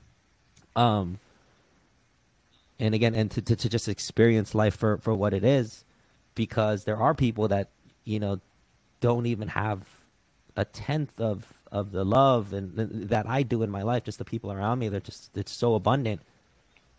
And and like they're fighting like just so much that I yeah so much pain that I've seen through through AA that like again, it just makes me appreciate what I have. And I think what's what yeah. again what's getting me back to that is just being able to finally experience that more more fully and being more present. That's that's key. I think i think being present is the is the number one change that i've been able to to to turn on uh over the last year. Thousand percent. Like that just brings me to where I need to be. You know, I think I was talking with you a little bit, talking with Max a little bit at the bachelor party that we that we were at, and like you guys both had this feeling of like, damn, I don't I don't know if I'm doing enough right now. And I know a lot of people, especially business owners or trainers, competitors, they, they just wonder like, damn, should I be doing more? What, like, what, what should I? Damn, I regret not doing this earlier. Those types of thoughts. And and I don't have those because I'm like really like brought in more to the moment and like it doesn't matter to me like what i'm doing now is what i'm doing now. If like tomorrow if i need to do something in order to take a step forward towards a goal then we'll do that. But like right now i'm just gonna enjoy right now. And um it's been it's been a lot because i don't yeah i don't that's that anxiety and that weight feels so heavy to just wonder if you're not doing yeah. enough or to wonder if you're doing if you should be doing better um, or how things could be different. Yeah. Those things, those things don't serve us, bro. Like, and yeah, like I just, I just feel lucky that I was able to figure figure that out through meditation and just really be. I, bro, I never, I never meditated in my life like properly until this year, and I was like, I don't get how you could just sit there and just do nothing, and I'm like obsessed with it, dude. Like I'm like set this shit for like an hour unguided and just sit there and like I have this like little waterfall now in my in my room upstairs, and I just like sit with that on running and just close my eyes, and it, the, the hour will pass so quick, and I'm just like, wow, that was that was so nice. And then I'll look, my phone has like 300 messages. I'm like, oh shit, let me get back to this. Let me get back to the world. But it's, it's, but it's also different because like in the same way that maybe I was trying to turn things off with with like drinking, through meditation, it's more like I'm just allowing it myself. I'm allowing myself to feel all those things instead of not feeling yeah. it. So to kind of be able to sit and process all that in quiet, in peace, it's uh, it's I think it's a it's a skill. It was a skill that I had to acquire. It's de- it's definitely a skill. It's, it's a trip, dude. Headspace, Headspace is is the was life changing for me. The app, like it starts you off oh, like, yeah. like one minute still one minute and then bump it up to three to five yeah. to ten to 20 and that shit, bro. It's made it so easy. I remember before, I'm like, I can't meditate. There was this uh, this version of meditation that my wife put me onto. It was called contemplation. She's like, okay, since you're not gonna sit there still and you're fucking bothering me because you're fidgety. We tried to meditate together. She's like, just do contemplation. I was like, what's that? She's like, you just literally sit. You could just sit up, cross your arms, look around, and just think. I'm like, okay, I can do that. That sounds easy. So I remember we'd sit like, we live by the water and we watch like boats pass, and I would contemplate, and it was, it was, you know, it was, it was good, but it was too much. It was like sensory overload, right? Because it's like you're looking at Yeah, everything and you're kind of like processing. Oh, that boat looks big, and then the bird flying, thinking about the bird. You kind of just want to be. It's a lot easier when when there's nothing going on but your thoughts. Yeah. Um, I didn't know. I just didn't like having my eyes closed or something. Um, and then I forget what I was doing. I was in that area and I went to the same spot and meditated where I once contemplated, and it was, it was nice, bro. It was, it was a good, it was a good time. I think I did like 30 minutes, and it was like, wow, why could I not do this before? Why didn't I do this before? Um, but again, back to like you can't worry about starting things late. It's like it is not. It's. I'm glad I'm doing it now. Yeah. Yeah, man, that's awesome. I mean, I have downloaded Headspace, and I I, I literally downloaded it and then never opened it. Yeah, open, open that shit. Just do one just minute, on and then you're like, phone. wow, that's kind of Yeah. easy. I'm chill, and you do feel Yeah. like way better. Oddly, yeah. So I start my day most of the time with with that, unless I like get up super late. Um, at least like a quick three minute uh, on there, and then if I have time throughout the day, I'll just like throw in a random longer session. Okay. All right. So I only have a couple more questions for you, so I don't want to keep you too long. You're chilling. But so, what is or was your greatest influence? It could be uh, an event, a person, you know, a thing. Like, what was your greatest influence? you know it, it was it was definitely growing up man. It was it was having it was having that like single mom in poverty. Like we would get our gifts from from charity. We would fucking our hand-me-downs. We were, we were broke man. Like that's what i remember. I remember going to the pawn shop as a kid. Dude like there was one in burlingame. I think it's called nemus. And like I remember when I saw them on TV, I was like, "Oh my god, I go there!" Like, why should a five-year-old kid know about a pawn shop, let alone be like excited to see them on TV? Like, oh fuck. So like that's again, but that's that's the type of life I lived. But then at my dad's house, since he was making so much money, it was it was so drastically different, and I didn't realize this until I was later. Yeah, But so like, you got to see two sides. I'd see both sides, but like I, I also could appreciate the fact that like there, w- oddly enough, right? I, I, the love was at both places, and whether we could eat steak and shrimp every fucking day at my dad's house, or be sharing one pack of chicken for an entire week at my mom's, like I still felt loved and I still felt taken care of. But like, yeah, it's, it's like if I would have noticed that there was more love at the at the one with no money, and like I would have, that would have stuck with me, and I would have like maybe not chased this lofty goal of like doing millions.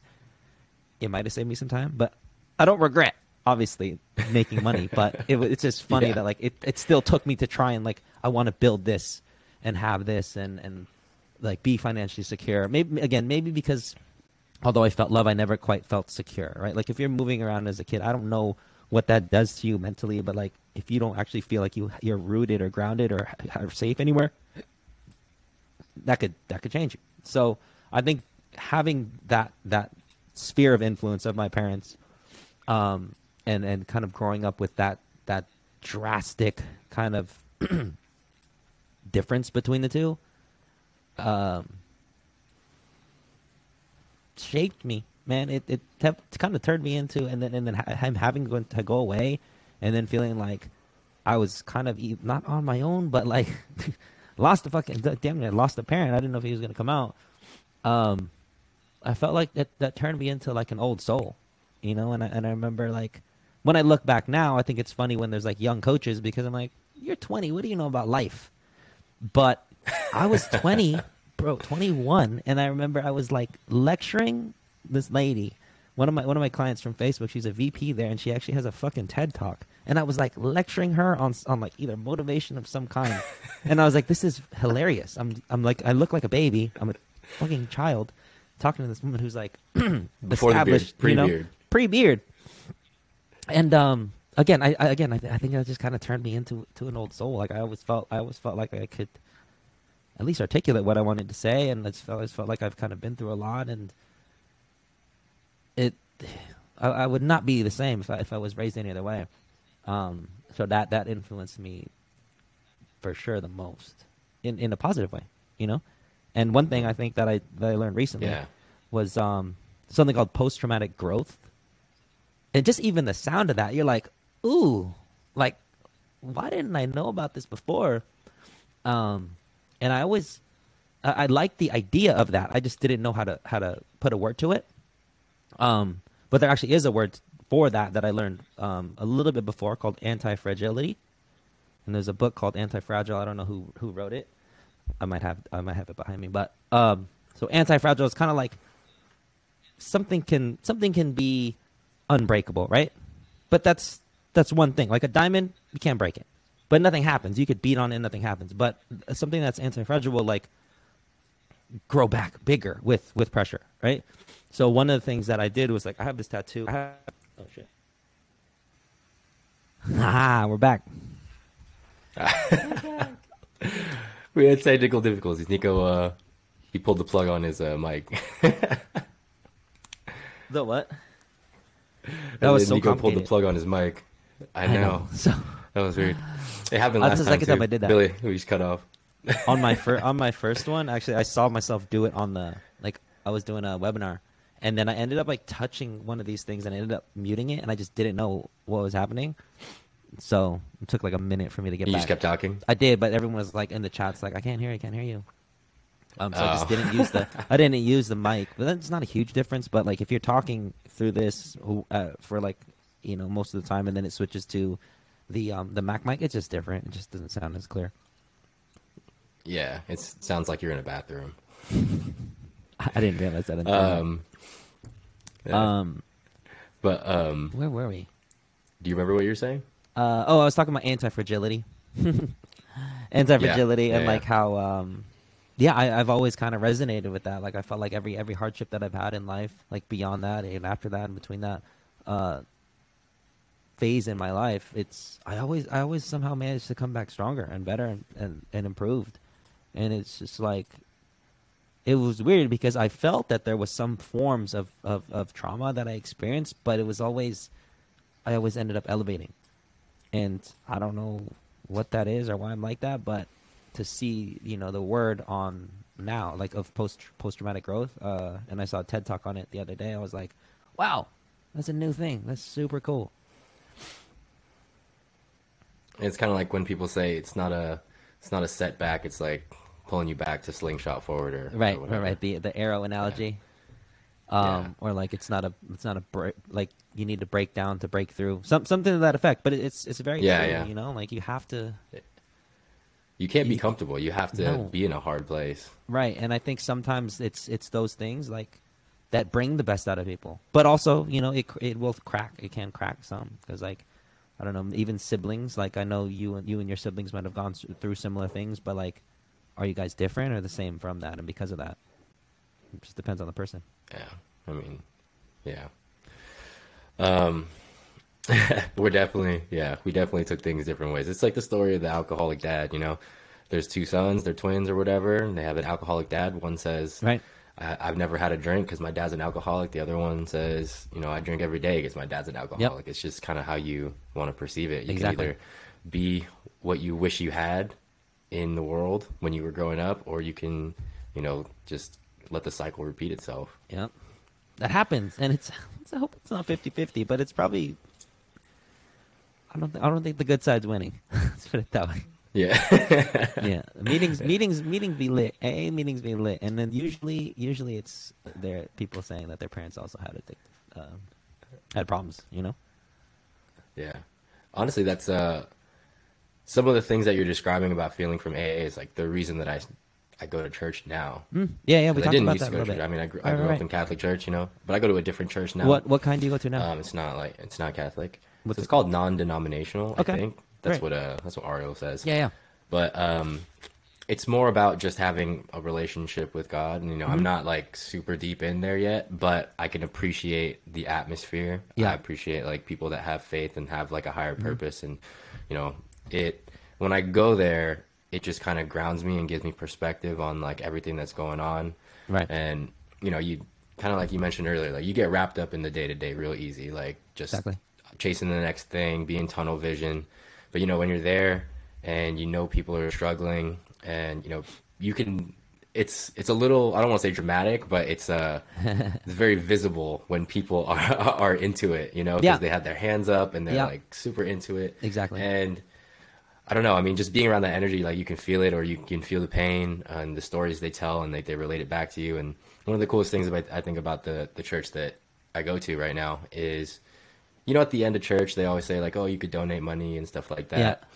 Um, at this church, they they don't pass a basket around, so you don't feel weird about it. You know, it's kind of like you can walk out and put money in the box if you want to. You can donate in an app or whatever. Okay. But something they say every single time, they say if you need money for lunch, you need money for groceries, you need to pay your bills, just take money out of the box. Like we don't care, just take it. And if there's no money in the box, you come find us and we'll give I you like some that. money. And I was I like, like oh, that's that. pretty cool. Yeah, yeah. yeah. So it's, it's different. you I- know? when It I was just- in church, I thought about- and I thought that- about That's kind of like my grounding thing. Yeah. Uh, yeah. So I went to Catholic too, and I've I thought about it too to- when they passed the basket. I'm like, yeah, I'm like, I'm gonna put a one in here, and grab whatever. But yeah, no, I, I could see that. It's it's the sense of community. You know, it's being around people that are knowing that you're not alone. That that does wonders. And uh, yeah, I remember. I think before we we talked, and you were thinking about going. So it's nice to hear that you went and been having a good experience since. Yeah, I mean, even Mary likes it. Like we've just been going, and it doesn't. Is feel it like local to like it used Oh. to. You know, it's more just like a. It's it's. uh I mean, it's not like crazy far, but it's it's a good like 20, 25 Oh, okay, okay. away, It's not it's not like probably. three hours Yeah. or anything. It's not like super far or anything. Yeah. No, no, no. I, It's wouldn't drive that's, three that's hours. It's still like your local church. Yeah, exactly. I know a lot of a lot Yeah, of yeah, clients do do like the online church or um Yeah, yeah. yeah, it's it's the same thing. I think it's you know, different though. Just being in there is different. Yeah. Being in there in the room with people and Oh yeah, yeah. You're I mean, I sure. you know, like usually, well, like usually in Catholic church, everyone just basically the way it catch, the way I understand it is they're just reading you stuff from the Bible. and Yeah, it's you just go through the motions. and it's very Yeah. boring. Yeah, basically like yeah, I don't think you can really learn have to. anything. Yeah, so Yeah. like they're all about just basically teaching you what's going on in the Bible and stuff like that, which is Mm-hmm. interesting to me because they're just relaying the message, not saying, you know, if you don't do this, you're gonna go to hell. Because that Yeah. always was like, uh, I don't know about that. I know. well, it sounded like I Yeah. believe it. You know, yeah, yeah. I mean, it stops you from being bad, sort of. it didn't stop me. I was like, oh well, I just make sure I don't kill anyone, and I'm good. like that's the one. Yeah. I, I for feel like, forgiveness I feel like I could dance on dance around these other nine. I'm so- uh, so so now that you're here right you're you're more grounded. You have you've built the business to where you know it's it's pretty sufficient. Mm-hmm. Um you know you don't like you said you don't really there's nothing you can't do. There's nothing you you don't there's nothing that you need that you can't have mm-hmm. right? So what is your what is your vision for the next 10 years or 5 years? Like where do you want to see yourself go? Is it are your goals still around building a business? Is it around touching lives? Is it around being a better person coach whatever it is? Like what what is your you know what are your aspirations for the next 10 years? I think it's all of those, actually, and I, and I feel like just with time, all of those will happen. Um, yeah. uh, yeah, I've had, had this problem lately too because like I mean I, I I know when we booked this podcast I was like okay let me film mine after yours because I've been trying to book one or start one, um, kind of in the same in the Yeah. same way right because I feel like with through these you can you can impact a lot of lives you know just through your own story Yeah. or your journey or sharing other people's journeys to where it's definitely something that that I've wanted to do between that and YouTube and then maybe switching into the the business space, um, business coaching space. That's like right about there too. Um, but with all three, I'm kind of just, it's like a, I feel like all three would do about the same as far as me still helping others, um, and and and getting that that feeling that I kind of get from from fitness. But I, I feel like fitness is going to be in my life for a long time. Um, just yeah just just based off where i'm at now like I, I couldn't think if i had 10 times the amount of money in the bank like that I still wouldn't feel the same way about wanting to coach, even though you know some some some client checking calls are like, oh, man, what like what are we doing? What are we talking about? Like there's still gonna be those, but it's I I couldn't imagine Yeah. feeling any any less, you know. When so, yeah, ten years from now, like net worth will probably be hundred x or something crazy like that. Um, would probably still be doing a little bit of fitness coaching, just like to to keep me busy, to keep me fulfilled. But it, it should be self sustaining, and Yeah. should have a, solid team of coaches that are doing, you know, um, quality work that that I would be proud of, that I could stamp my name on. Yeah. Um, investments would be going well, crypto's popping off. Uh, and just again chilling. I think I think thirty is the new twenty, or fuck the third. Dude, that's only my. I haven't even been thirty a year, and it's been amazing so far. Like, I don't know why I thought like it was gonna get worse, but it's it, life's been getting better. So, yeah, in the in the next ten years, I think it's gonna be. It's really like. I can. T- the my twenties was all about like self development, business development in that sense, and kind of like chasing like the entrepreneurial lifestyle. Um, which I feel like I did. You know, like I feel like to get a Lamborghini for my 30th birthday is like almost like a culmination. Like that's the the entrepreneurial rite of passage, right? I got a Lambo. I'm either a scammer or a decent, half good, at what I do. You know. So Uh, I th- I yeah. feel like if I could keep that going at a, at, at the same trajectory, um, continue to focus more on my own mental health and, um, you know, be, being able to to stay s- grounded and keep things slow, and uh, kind of enjoy moments in life by being more present and just like putting myself around that energy. Um, it's yeah, I, I don't see it being too different as far as um, yeah, I might be a little bit older, Just but might, maybe just better. Yeah, it's everything's gonna be better. Like I, I think Yeah. with again just the the way I am, I think things things will improve. But um, you know, because I'm not, but I'm not running towards a direction at this point. I think I'm just kind of taking it as it comes, which ta takes the pressure off a little bit. There's no rush, you know. Like I don't feel- like again, I don't need Yeah. 10x, 3x, quadruple, whatever. I don't, I don't need to do any of that.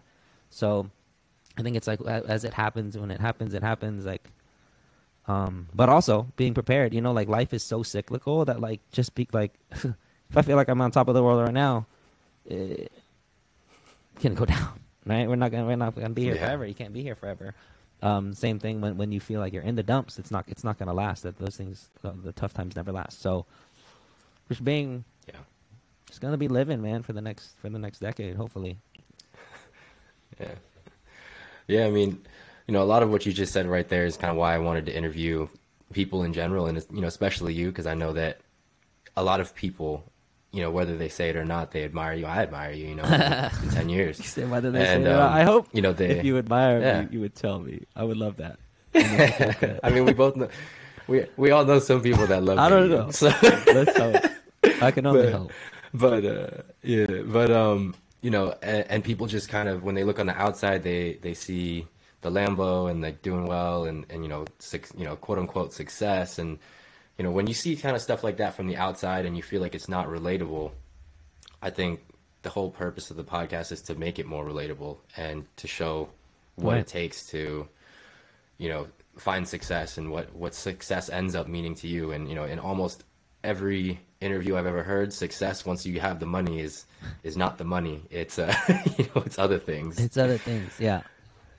yeah No, no, thank So- you. No, I, I appreciate that for one, and I think uh, that's that's kind of got to be it too. I feel like I've done, I've done such a not like such a good job of reaching success, but I feel like I've I've done a good job of kind of allowing people into my journey, you know, along this to building building Yeah. my business from the ground up. They've seen where I've lived, my cars, like the trips I've gone on, and since I've been so transparent with that, like it wouldn't make sense to kind of hide someone like the mental health issues or the like my journey, my spiritual journey. Those things like it it has to be balanced, you know. And like at the end of the day, I still feel like a regular person, and I know that like I'm not disconnected from the world because I have these things, and uh yeah, hopefully, hopefully, like being on this show with you or like having my own just reminds people that I am a normal person, kind of going through normal things.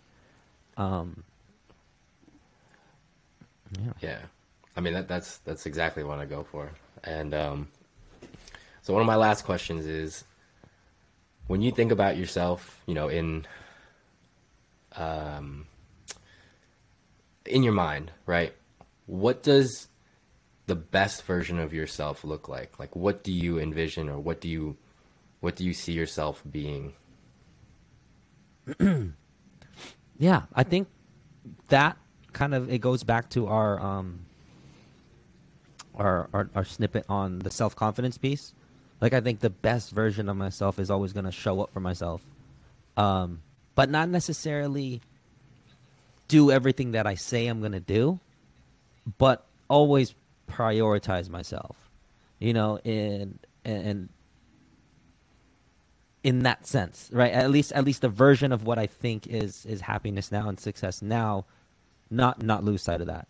Um, because it is really hard and I think like that that ideal version of me there's always going to be those like temptations to like take addictions and, to to to dive into to drama or gossip or to hate on people. Like those things are it's just a part of life right? Like we're, we're always going to get pulled to some of those things like those those dark things or to, to like do bad. It's it's scary kind of to think about like how many how many things like just throughout the day like how many things that are not good for you or just like kind of t- tugging at your your shirt. Like hey like do this.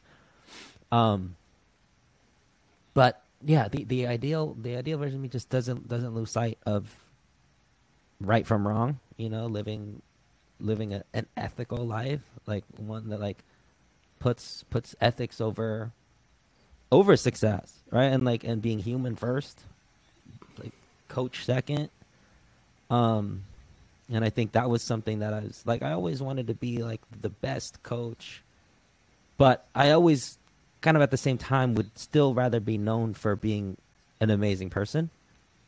Um I got a, a Yelp review the other day and I read it and I was like, if you read this, you wouldn't even know what I did for a living and and it was the best review that I've ever read. It almost like I re- when I read it out loud, I got I got teary eyed, bro. Like because I was reading it to my spiritual coach, and when I when I read it out out loud, I was like, oh my god, like this person didn't say a thing about how much they lost, what I knew, how smart I was.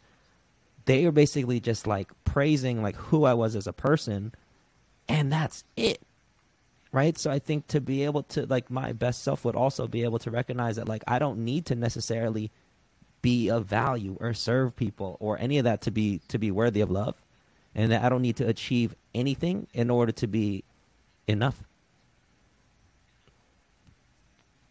I think I think those two things, like yeah, those those two things in good. a perfect world, those those two things would be able to always lead the way, and it'll you know life life will just be so much better.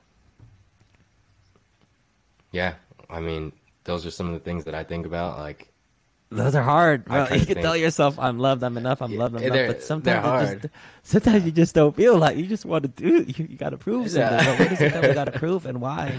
And maybe yeah. when you get to the source of that, it's like it's a little bit easier, but it takes some some probing yeah. or a really good therapist to dig in and figure that out. Um, because even even in like, deep meditation, like I, I, I find myself sometimes trying to th- dancing around those things. It's like I'm gonna come back to that, you know. Um, yeah, yeah, for sure. I think that's that's what it is. I, I, I, am honestly right now. Yeah, I think I'm very close to my my best self. I think not best self, like a, a really good version yeah. of myself right now. I'm, I'm really liking just like the, the way I'm living my life right now. Um, and if I if you were to show my 21 year old self this, I think he would be like, "Wow, that's fucking awesome." 16 year old self would not fucking believe that yeah. I'm, that I am I'm living the life that I'm living. Um, and again, I'm not I'm not talking about like the material. It's always a like good way to who grade the it. person I am. Yeah, like who am I? Like would I like look yeah. up to myself if I was like my uncle? I'd be like, damn, I want to be like you, Uncle Nico.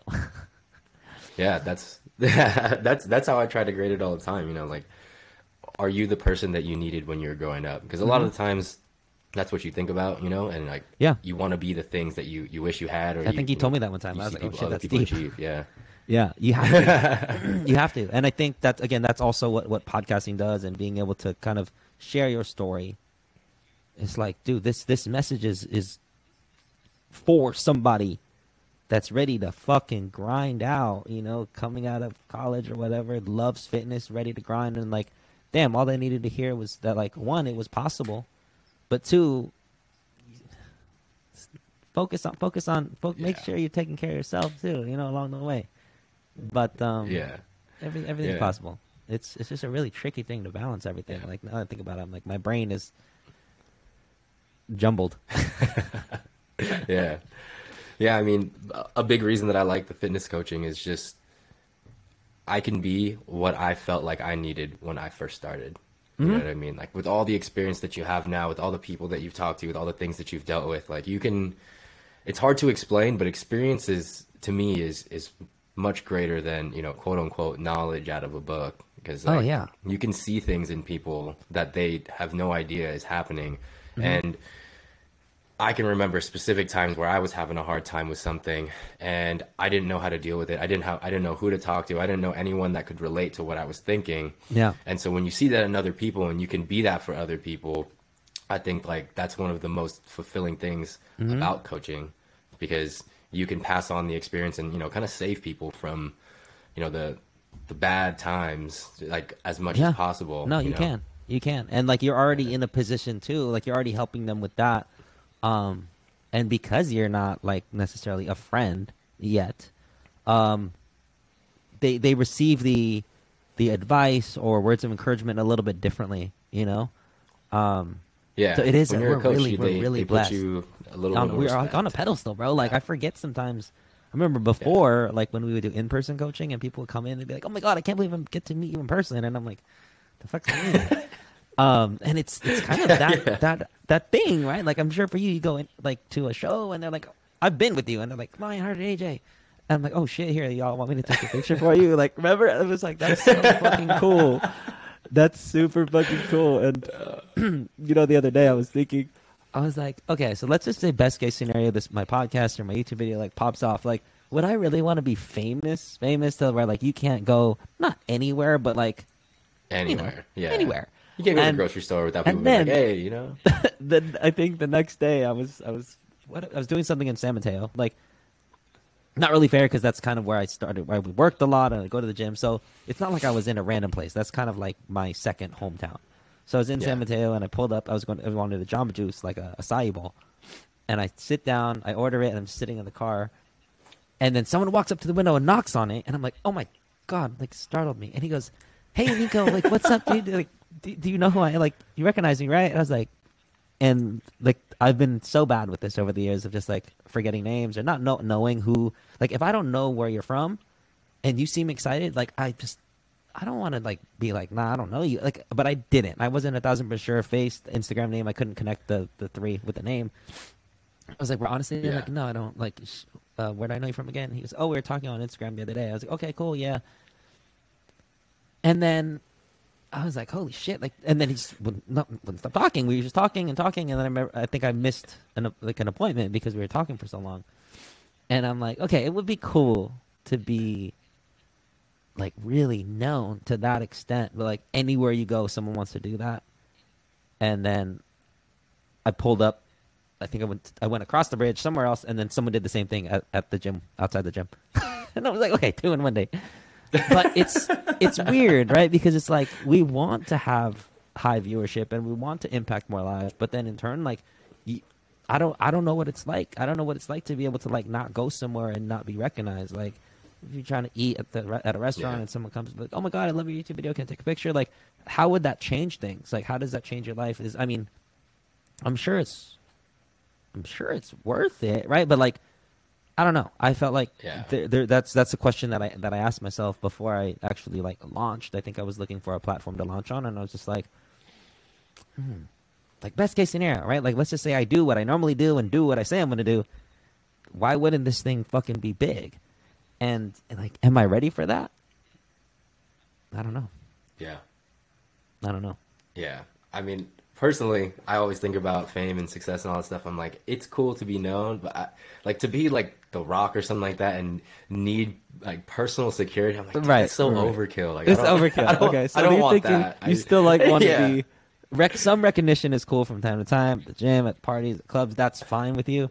But like you don't want to be able to get like you have to wear sunglasses and then say, hey, like can you guys not bother me? Like you, you're not you're not good off paparazzi. Nah, nah. Selfies, cool. yeah, cool. like most of the time, okay. I'm like a mess. I don't need that. right. Imagine and too, like, okay, you're out with your girl and like y'all aren't done up, and people want to take pictures. Like that's just like seems tiring. Yeah. Um. Yeah. See, that's, that that's a funny thought though. Like I literally went but, through that whole process yeah. in my head. Like fuck.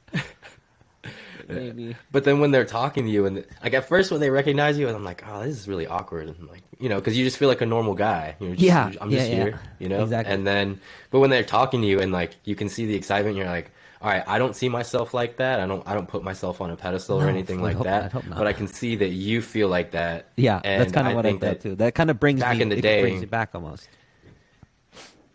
Yeah, well, like when you think back in the day, if someone that you really looked up to was just like willing to chop it up with you mm-hmm. for 30 minutes or something like that, like I always think you're you're kind of one decision away or one event away from changing everything in your totally. life or in your day and totally you can either be the dickhead that's like hey fuck off kid. Yeah. or you could be the guy that's like yeah man let's talk and you can you can smile at somebody yeah. that's having a bad day and that you don't know that can make their yeah, whole you day. change a fucking like, life. it, you know it doesn't take that much effort you know? You know what's funny is i i followed this dude when i started prepping. I was following this guy like dude every day. Like i i was so interested in his stories loved his physique. I thought he was so inspirational. Ran into him at at max muscle on one of my first times there and he was going into a show and i was like hey man like nice to meet you I'm like, i just i follow you you're super inspirational he goes i'm super depleted bro i just don't want to talk right now big time me bro and I'll, yeah. I was like, damn, like okay, like well, I guess that's what that's how we're doing things out here. Like that's what that's what like fitness folks are like. Like that was my first experience, and I've never, I've never fanboyed anybody in my life, maybe until that point. point, and then to just get shot down yeah. like that, I should shout him out too. Yeah. Um. yeah. See, see that's what I'm saying though. Like, if if right. he if he had done something different, if he was just like, "Hey, what's up? Like, mm-hmm. it's nice to meet you," mm-hmm. blah blah. Like, tell me about yourself, and he was mm-hmm. interested in you, you'd have been like, "I would remember that forever." You know what I right. mean? Right. I mean, you've you've so, been there, right? You've been one week out multiple times. You've been trained. I've seen you sleeping on the couch. Do you think if you like, take yourself back to that energy, would you be able to take yourself out of yeah. that and, and and then be and be genuinely interested in what what some kid had to say, or you know, or would I, you? It's weird it's weird because my face wouldn't look like it. Mine neither. And I realize that now, like in hindsight, like mm-hmm. my yeah. when I when I when I was competing and stuff like that, like I look like I'm dying. I look like I don't. I'm unapproachable. But yeah, I would be actually like interested. You know, I I yeah. I would still feel the same inside. It would just look different on yeah. my face. You know, some people some you know, people like, can't read that. But, and I real, I'm realizing that because some people can't hide their facial expressions, and then some people can't see the look on your face, and they're still going to come at you how they're going to come at you. Yeah. luckily, luckily. Yeah, I'm the. I can't. You can't hide it. Yeah. totally. No, I'm, I'm. I can't hide it, and then yeah. I'm sometimes I'm surprised. I'm like this, like listening to someone talk, and I'm like, why are they still talking? Like, don't they look uninterested? And I'm like, oh, they don't. They're not picking up on the cues, and that's that's actually oh, pretty yeah. normal. oh yeah. I'm like, I'm on oh, talk, I've seen, you, I've seen so, you do it plenty of times. I'm just so tired right now. Like, and it just it looks so bad, but like. Yeah, that's what it is. But it, yeah, deep down, you're like, I want to know. I want to know. Yeah, like, I just, I just want to. Like, hold my head up, and my eyes are closing. That's, that's yeah. no big deal. Yeah. well, last question. Do you have any advice to that you can give to people who are chasing the norm of success and money, whether it's to not focus on that or if it's to be mm-hmm. a certain type of whatever, think of a certain thing, work on something, or you know, do a course or hire a mentor or something like that, like what mm-hmm. what advice do you have? Um, I'm just gonna give practical advice. You know, like I, I don't want to like like oh that was so profound that, I, that didn't get me anywhere. But I think the most practical advice is to really like sit down and visualize what it is that you want. You know, and then once you know exactly what that is, then or at least one of the pieces or one of the parts that's that's tangible that like you can actually um like achieve, uh, reverse engineer it you know, kind of like how I was like, I want to make a million dollars. And then I, I figured out like, oh, how many clients I needed and at what rate. Same thing when I heard the hundred thousand was possible, I was able to like, okay, what do I need to do to get there? And then you just break them down into little actionable steps, right? So it's v- very much like fitness. Like as coaches, me and you, we provide people with the things they need to do daily to get them to where they want to get. And it doesn't really matter. Those things most of the time don't change, and they're they could be boring, they could be monotonous, it could be a pain in the ass, but some things need to get done in order to nudge you closer to like that end goal, right? Um, and again, everyone is probably different. Like I can't say to everyone that hey, once you make this much money, you're not you're gonna realize that it wasn't worth it. Maybe maybe that's not you. Maybe you realize you hit that and say I want more and I want more. Maybe that's you. So, um, yeah, but figure out where you want to get, reverse engineer it, do the daily things, and um, I think for me, if I would have if I would have wanted one piece of advice and I was like actually implement, uh, uh, implemented it earlier, it would have been like really try and um, practice meditation early and journal. Like if I just would have had those two things, I think my life would have been a lot smoother if I started that at, at a younger age or as uh, in my early stages as an entrepreneur. I started it late, like you know, once it once it was kind of scaling. But I think I could have got shit done a lot faster in those first couple years. Um, yeah. So yeah, those two things. Okay. Cool. well, I appreciate you coming on the podcast, man. Um, man I appreciate it's always it's you. always a pleasure talking to you. So, where can uh, where can everybody find you? You can find me at at Nico Abaya or Nico Abaya, um, and then at G8 Fitness, both Instagrams. Um, and I have all my links on there. So, and I don't have my other things things okay. made yet. So find me on Instagram first. I think I think podcast is within a month, and YouTube channel is also Okay. Within within the next month. So I don't know when you're launching this, but I, I don't even have it uh, the channel named yet. But everything's gonna be on Instagram. I ain't leaving that platform anytime soon. Okay. Okay. so the so the podcast doesn't have a name. It, uh, it I think I think it's called Nico Knows. Okay, that, that's. I know. That's, I, I, have I, have like four episodes made, but I don't have the name for it. So it's kind of like the intro. I was gonna I was gonna put drag and drop in. So essentially, yeah. I could steal this and, what, and, then just plop an intro in. It's mine. Yeah. So yeah, I'm like uh, I'm you like could. what they call ready, fire, aim. Like I don't I don't care to figure out details to just start. Right? In yeah, my mind, I'm like, okay, it. I'm gonna do this thing, and then I'll fucking figure out the logo, the name, the branding, the platform after I've already done some actionable steps. Um, but yeah, that's just it. It hasn't been very productive, but it's one way to approach things. I think. Yeah. and what is your uh, what is your YouTube channel going to be about? Is it are you vlogging? Are you giving educational stuff, or what? It's going to be a mix. It's going to be a mix of of just general fitness, um, and then and then business coaching. Okay. Yeah. Obviously, you're gonna get into business coaching. Yeah. Okay. So I'm I'm again. I think um, I want to do that just for the the purpose to to help other uh, young uh, like personal trainers in the space get into the space but I'm I'm I'm trying not to monetize it. Like I don't want I don't actually want to coach people. I don't want to take people's money to do it. But I'm gonna I'm gonna let y'all know everything I know or everything I wish I knew back then, and um, just have it up there. You know, that's free value, free game. Yeah, and just just just give back. And just keep doing what I'm doing. You know, like I don't know. I don't I don't want to get on a rant, but yeah. like. If you're making that much as a fitness coach, do you really think you need to make the switch to being a business coach too, or would you just keep fitness coaching? Yeah, that's true. So that's why I asked. I'm like, okay, should I start all over and be a business coach and have no clients, or keep fitness coaching and make a hundred hundred k a month? Like it just it doesn't make sense to me to make the switch. So it has to be a passion project, yeah. right? It has to be something that I would love to do, take time out of my day, do for free with with no with expect nothing in return. And that's the one thing that I could I think I could talk about all day. Because I yeah. love I, I mean, love entrepreneurship, bro. Like I love that shit. And like I could have yeah. gotten into any industry, not just fitness, but like anything, and that would still be something that I I, I like talking about. So yeah, look yeah. look out for it. Oh.